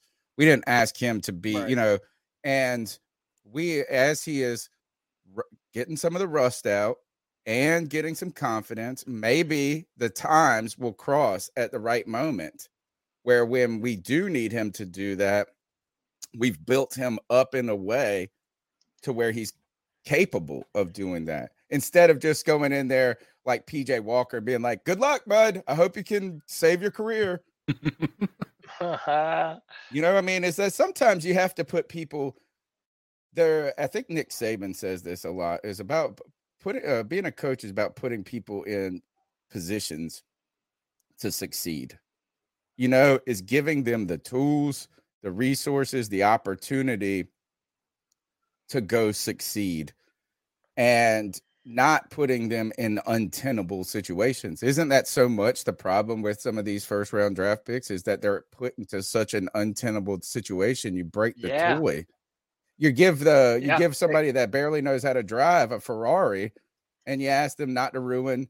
You know, you're like, oh well, we didn't crash. You're right, but you ruined the fucking transmission. Yeah. You know? Do. Um, That's how these quarterbacks bust. They go to teams that are not prepared to build around them the right way with offensive line and the proper amount of weapons, and it doesn't go well. All right, you let's get that, through these. That happens. Let's do these last four calls. Good lord, we had a no post game show. What's going on, CP3? This is Cubic Cash, man. I called one time earlier, but I love the show, man. Long time listening. You guys do an awesome job. Um, Thank you very much. I just had a couple of thoughts, man. A lot of people been, uh, uh, a lot of other podcasts has been critical of Steve, Steve Wilks, but I, I personally think he's done everything he needs to do to win the job. Um, he he changed, he, he re- returned the culture. He basically uh, took a dying, dying uh, team and, and, and transformed them, gave them life, gave them hope. Even even with the the the shuffling of the quarterback situation, he did a wonderful job with that. Uh, trying to trying to give everybody an equal opp- uh, chance to prove themselves, and you know the, the better person won. Uh, you know, so I, I think he did he did what he needed to do. You could people talk about that Pittsburgh game, but I just honestly think Pittsburgh just was better coached and they uh, was more physical. Um, and, and, and Carolina just uh, came out lackluster. But I think they learned their lesson. So, and I think that uh, you know, if, if Sam Darnold is the man going forward into next year, I think that'll be cool for even for him to be a bridge, and we pick up somebody like um, like uh, Richardson and have him learn up under there, up under uh, Sam's tutelage. But I, I think this this game coming up is going to be the test for Sam um, with that with that team, and I think if he can carry us in the playoffs, he definitely needs to be the quarterback going forward uh, next year. And I think that Steve Wilks and him would be a good good, good fit going forward for the team morale. Um, I just want to know y'all thoughts, man, and uh, keep up the good work, guys. I'll keep pounding. Thank you so much for your support, man. We appreciate your time, man, and thank you for calling in. A lot of good points there. I said earlier in the show is it bizarre. It's what a crazy world we live in where we're having a realistic conversation about should we think about extending eh, keeping Sam in the building before he hits free agency? Like, you know what I'm saying? Like you have that period where a team gets before free agency opens where they get to deal with their in-house free agents, their in-house restricted free agents. And is Sam Darnold part of that process? Really, what I want to ask you guys, and we we'll have a lot more time to talk about this as uh, the weeks go on. If this, if he does continue to succeed, how do you pitch it to Sam Darnold? Right? Is this is like uh, because you're kind of having to put him you probably you're going to say this is we're going to be looking for a quarterback in the draft. Right. You know, it might not be in the first, it could be in the second. Like, how do you pitch the Carolina opportunity to Sam Darnold moving forward uh as a bridge, as a two year, one year, whatever you think it? What's the pitch? The pitch is you have an opportunity to to come in here and earn the, the the right to be a starting quarterback or a franchise guy again. Um, you proved over a shorter period of time uh, that you could uh, you could carry a team uh, and you could manage or be a game manager. Uh, now we need to see you take the next step, um, and we're willing to go. You know, take another year uh, and and see how you perform. But the idea, the thing that I don't think is fair to Sam is we're going to draft a guy in the first round. We're probably going to have to trade up to get him um, and go after I mean, like what the Jets did, right? Right, and then so so what we're going to do is we're going to trade up, get somebody in the draft, and they're going to be behind you, ready to take looking the over the shoulder you- the whole time. right? And and we want you to teach them, and we want they're four years difference. Like it's not like these guys are ten years or fifteen years different. There's four years between the two of these guys. And he's really not even had a ton of success. So can we call him a teacher yet? Right. And so I don't know that that's even fair to Sam to say that. Now, is it fair to Sam to say, we're going to let you start next year and Matt Corral is going to be your backup and Matt Corral continues to learn? I think that's a fair thing to do because you're not Yeah. sitting there expending resources on a quarterback that may not even work out. I, and I only, I, I, my hesitation with doing, we have two guys on the roster. We have Sam Darnold, who shows a lot of promise this year and we have uh, a lot of potential in Matt Corral, right?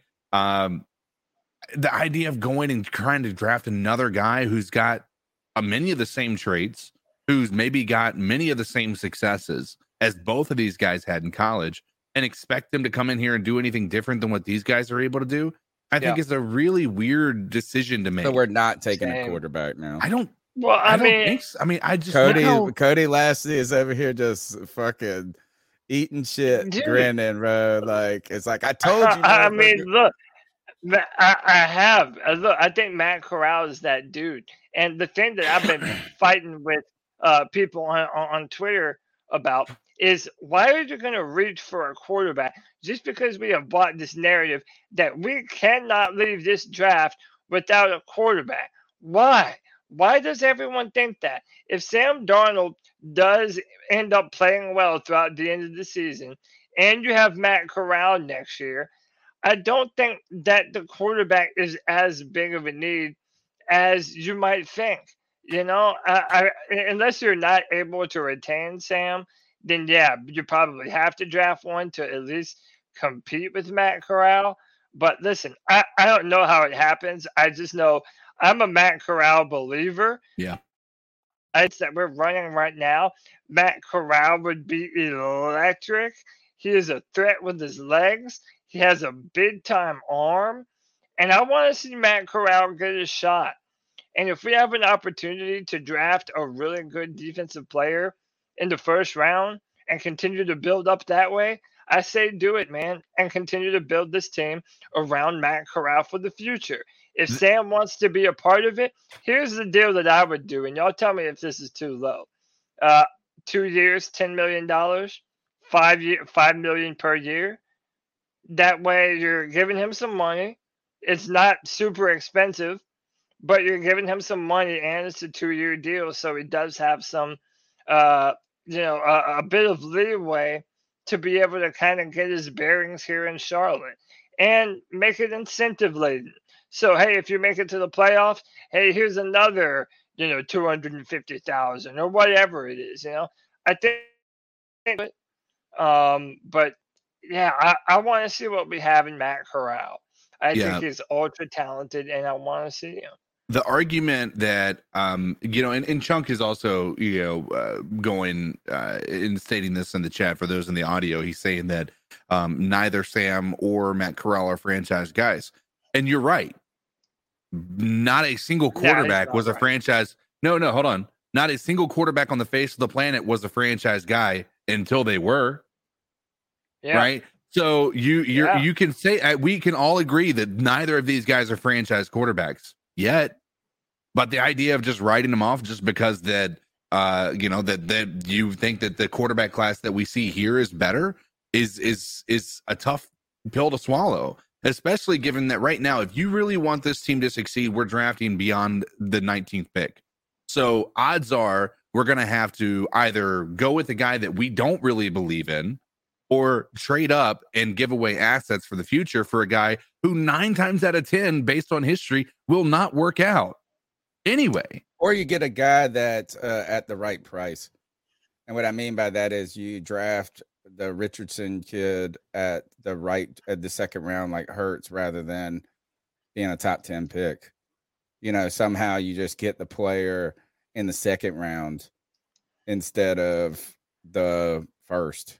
And That's the Right. only other way. Uh, let's go to the next call. JD, I'm only going to play one of these, man. There's three minute call. I can't play two of them back to back. Yo, what's good, C3? Hey, I'm just calling in uh, to give my two cents about the uh, CMC uh, topic that was broached about um how how would the offense look with CMC and Foreman. I said uh, prior to the season that the Panthers should make a uh, uh, actual effort to limit the number of touches CMC got per game. Like he should have been getting around 20 touches. You break that down however you want, whether that's 10 targets in the passing game, 10 uh, rushing attempts.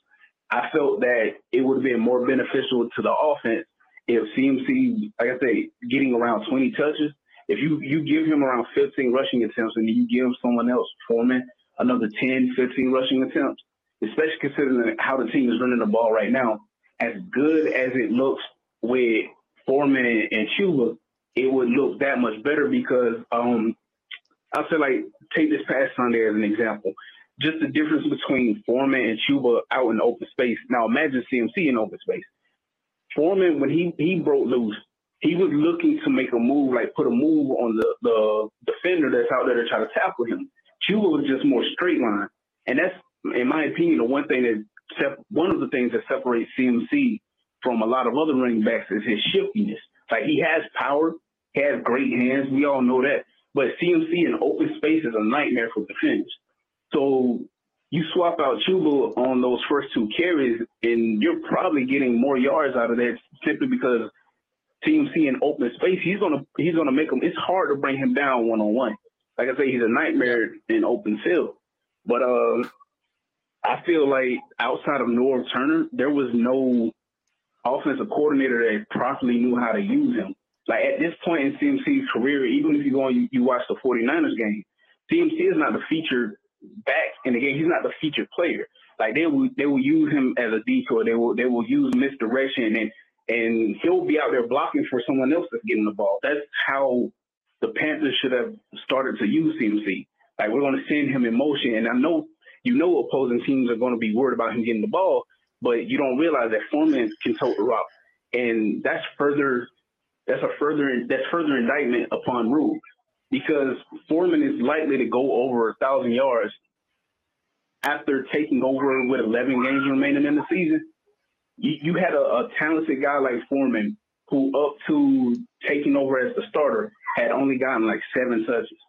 Like the difference between the offense is is really with Wilks and and Rhule. Wilks has an identity. Wilks has that aura about him. Like, hey, this is what we're gonna do. This is gonna put the guys in the best situation to, to succeed. Uh, yeah, well, well, we'll debate that some more. We, de- I feel like we've been debating that silly conversation between these two guys for too long. Let's go to the next call. Yo, C3, first time caller from Utah. Oh, what's Yo, up? couple things. Something to flag Go here. We win in the Super Bowl. All right, Nice. said it. Wilks, they got to break the rules, take the tag. If he, we win Sunday, take that damn tag off. Make him the head coach. Sheesh. We winning it all, boys. We got Josh Norman. He is going to come back and just be a hype squad. That's all they signed him for. And to come catch four interceptions in what, two games and the playoffs? All right, all right, let's go, let's go.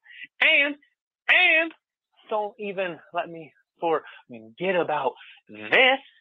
We own Tom Brady. I don't care what anyone says. Cam Newton was undefeated against Tom Brady. And that wasn't just Cam Newton. That was the system. And we've got our system. We got our DNA back. We got that punch in the mouth style back. Damn, we've beaten up Tampa. We're not even going to need to do our starters week 18 because we know Tampa's going to lose again because we're going to make them implode. We're going to beat their ass so bad. Boys, I am excited. Last thing, oh, I don't even care about the draft, but we got to get Keithy or Kincaid from the U of U over to Carolina. We got to have Steve Smith work his little magic. But those two boys are beasts, and that's the only, only thing I think we really need. Love you guys. Call back later. Man, thank you so much for being part Awesome. of the Appreciate show. you, bro. Great call, too. Yeah, and Energy, he's- energy. He's calling it Super Bowl. I love it. And you know he's right, man. Fuck it. Like, well, let's own Tom Brady one more time. Man. Let's Let's do something that that hasn't been done before and force this guy into a losing season. Like All right. that's let's break some records, boys. No kidding. Uh last call of the night. And then NFL news and ice. It's me, C Dog. I'm just very excited, man, for the football season. We're going to the playoffs. We're going to whoop the Tampa Bay and Saints ass Dog. next two weeks. Uh, Steve Wilks is probably going to be our head coach. All we got to do is bring back uh, Matt Corral healthy next year. And just, just bring Hell back yeah. uh, Sam Darnold, but not give him a whole bunch of money. I will bring him back as a backup. But besides that, man, whenever you come in here, make sure you hit the like button. Make sure you subscribe.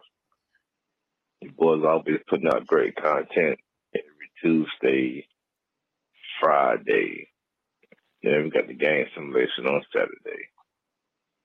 But uh, oh, shout out to G Baby the Goat and everything. But uh, I know this is very exciting, man. We brought Josh Norman back. You know, just because you know, like you said, we're in the dance. You know, it's just exciting that you know we we have meaningful football again in Charlotte, which we haven't had like since 2015. You know. But uh hope everybody had a Merry Christmas and a Happy New Year. Everybody go ahead and get ready for this game Sunday. I'm so excited to see what we're gonna do. I hope we uh retire Tom Brady ass this Sunday. Hope Brian Burns get like two sacks. Hope Josh Norman gets an interception. That'd be awesome. I hope we keep this pounding this fucking rock down the fucking throats of the defense that we play. I need if the offensive line come out and play like it played last week, We just played bully ball and was just moving motherfuckers around all fucking game. We have a, a shot to go a long way in the playoffs. But anyways, man, so I made that short and sweet. Whenever you come in here, make sure you hit the like button. Make sure you subscribe. okay. And uh keep pounding. Everybody have a great night. C Dog 1983 out. There have been 11 points scored in the last seven, six minutes of this basketball game. What is that even? How does that even fucking happen? Like, what are they doing? What are they doing in this last five minutes of this game? Like, that's a fucking monster amount of time. It's 105 to 101. And I need just like one or two points from a couple of guys to help me on these PrizePicks.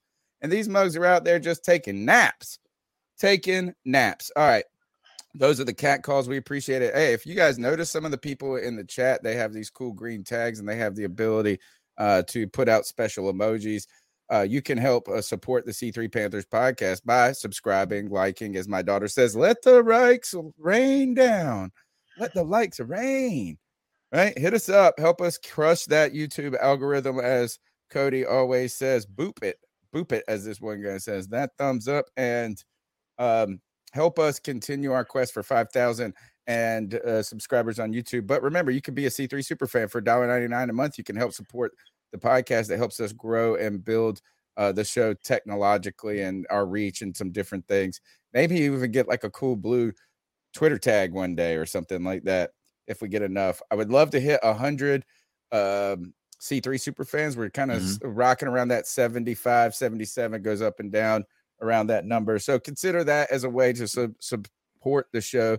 But the best way to do is to call in, be a part of the community. Uh, and that's not only on Tuesday, but on Friday, on Sundays after the post game, and all throughout the offseason as we do draft coverage and whatever breaking news, free agency, the training camp. We got a lot of cool content coming in. Let's do, uh, because I want this to continue to be the longest running Panthers podcast. Uh, just a couple of news and notes. If you guys have any comments, uh, the Broncos have fired uh, head coach or former head coach Nathaniel Hackett uh, after a disastrous start uh, to the Broncos season, bringing in Russell Wilson, trading the farm for him, and it just has been terrible. Nathaniel Hackett has had one of the shortest tenured careers in the NFL at only 15 games. And now there's storylines out there like, is Russell, can Russell Wilson be fixed? You guys, uh, the Broncos, bro, they put a lot of money up for these guys. The best thing I saw about this Hackett is that they they were trying to lure Aaron Rodgers, and then they had to pivot when they couldn't get him because this was his quarterback coach. Yeah. And uh, this has just been a mess, man. The Broncos are so bad; they're just fucking putrid, man. I don't even know how you can be as bad as they're they are. Yeah, I mean, look, I, I don't know what else to say about it because Russell Wilson is so dog shit, bro. Dude, he's so bad. I just, uh, you know, I I don't know if it was on Hackett or if it, if it was on Russell Wilson.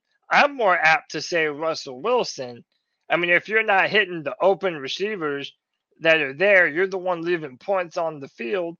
Kind of like what we said with Ben McAdoo. Uh, I don't know, man. They they have the new richest owners in the NFL with the Walton family. So they're probably going to be in contention for this uh, super squad that Sean Payton is building.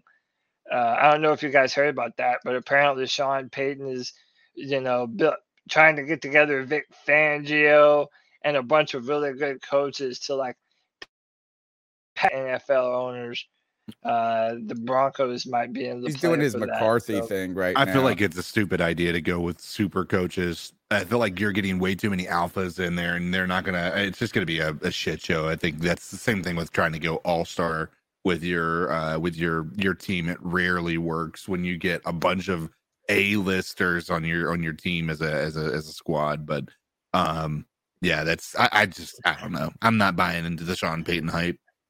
Speaking of the Broncos stinking, one of the things that they stunt man is uh Baker Mayfield and the Rams just fucking curb stomp these guys. put up what 50 something points against them? 51 but i think again that's a bigger indictment on the broncos than it is on uh, a benefit to the rams and baker mayfield. Like i i do not like i watched that game and yeah he was efficient but he there was a few times he threw the ball more than 10 yards down the field but he was throwing the ball like you know screen passes and short passes in the middle Uh, he was doing it efficiently which i'll give him credit for but um like I, I just i watched the highlights and i just didn't see anything that was exceptional. He did better than he ever did in the panthers uniform i'll give him that. Yeah agreed. Um and you know what? I don't wish ill will on anybody. Yeah Uh, baker JJ baker has caused two coaches to get fired by the way. Yeah no kidding.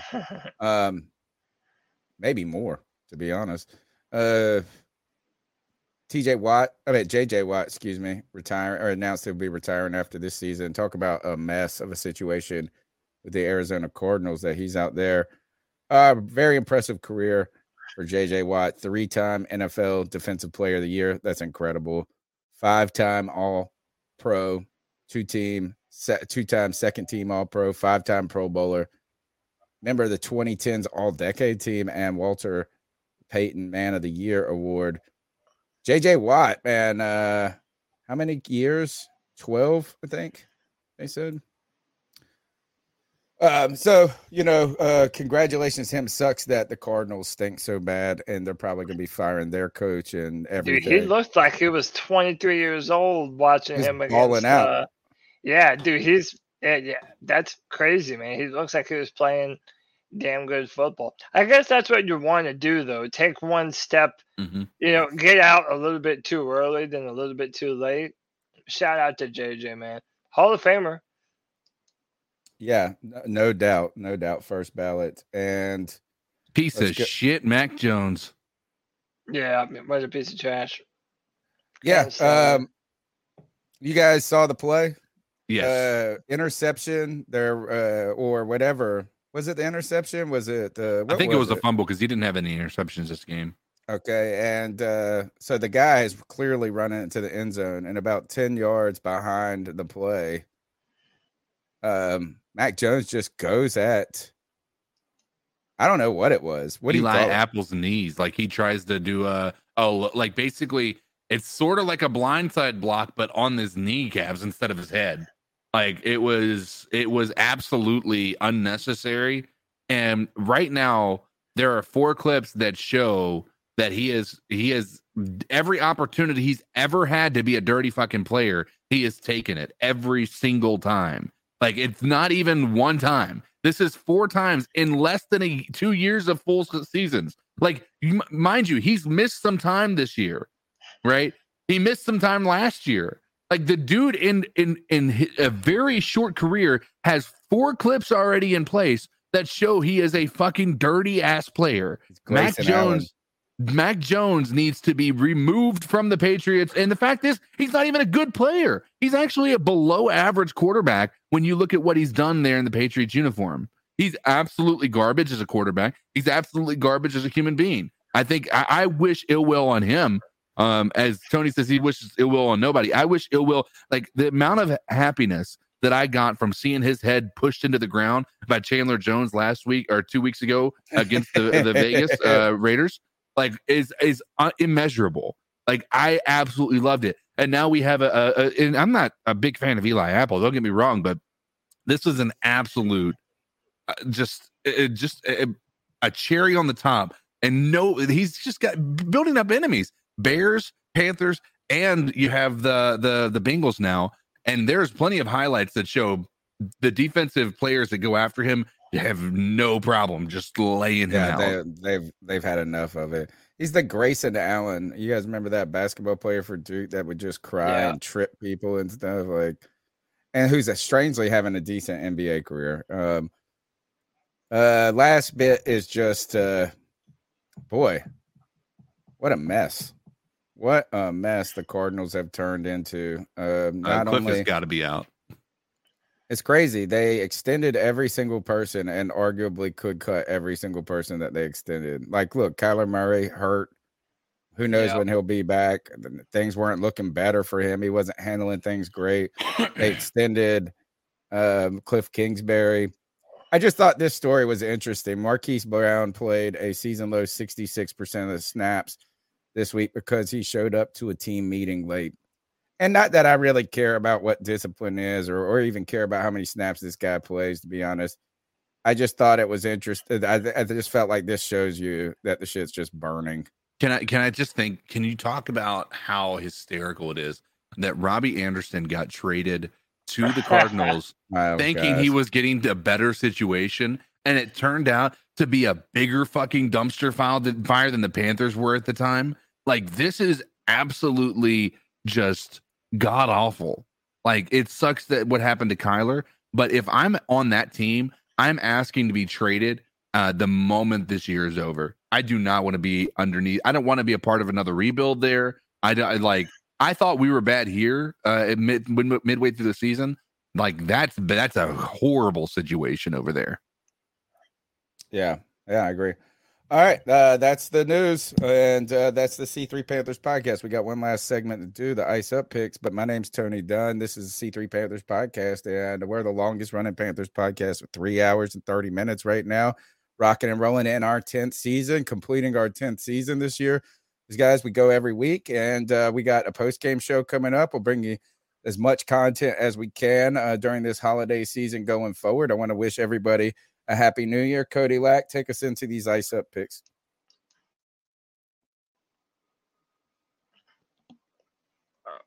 Put him on the spot. Well, as always. Hold up. Well, I would have done it. Do, do, do, do, do, do, do. Oh man, uh, my PrizePicks did win. I won four dollars on a ten dollar bet. Uh, it's not working, dude. What do you mean it's not See if it'll work on your end. I just clicked it and it's not working. You clicked it. I might need it's- to come. I might need to come out and come back in. uh, is- are they in order? Uh, it's No, there it is.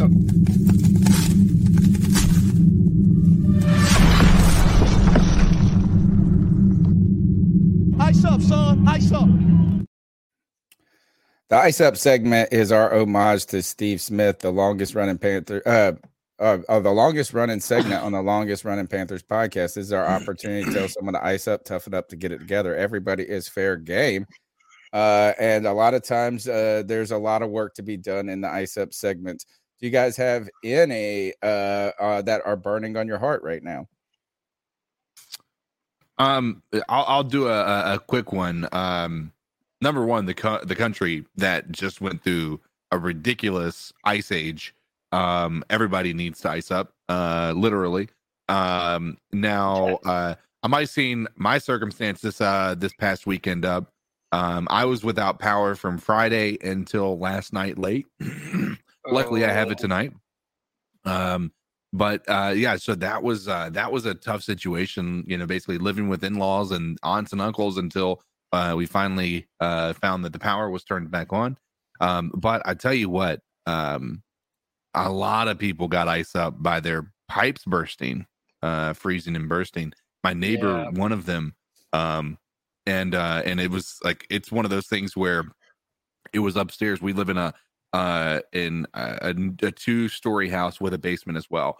Um so the upstairs uh the, in one of the bathrooms the pipe burst and so which is bad what's what what's worse about that is because the power was out nobody was home. We're all staying in other places hotels all that stuff. So they didn't come home until yesterday and they found they walked in and they see the water in the ceiling and uh, they see the water down the walls um, and the water had made it all the way down to the basement. Um, and so i just I, it's such a sucky situation.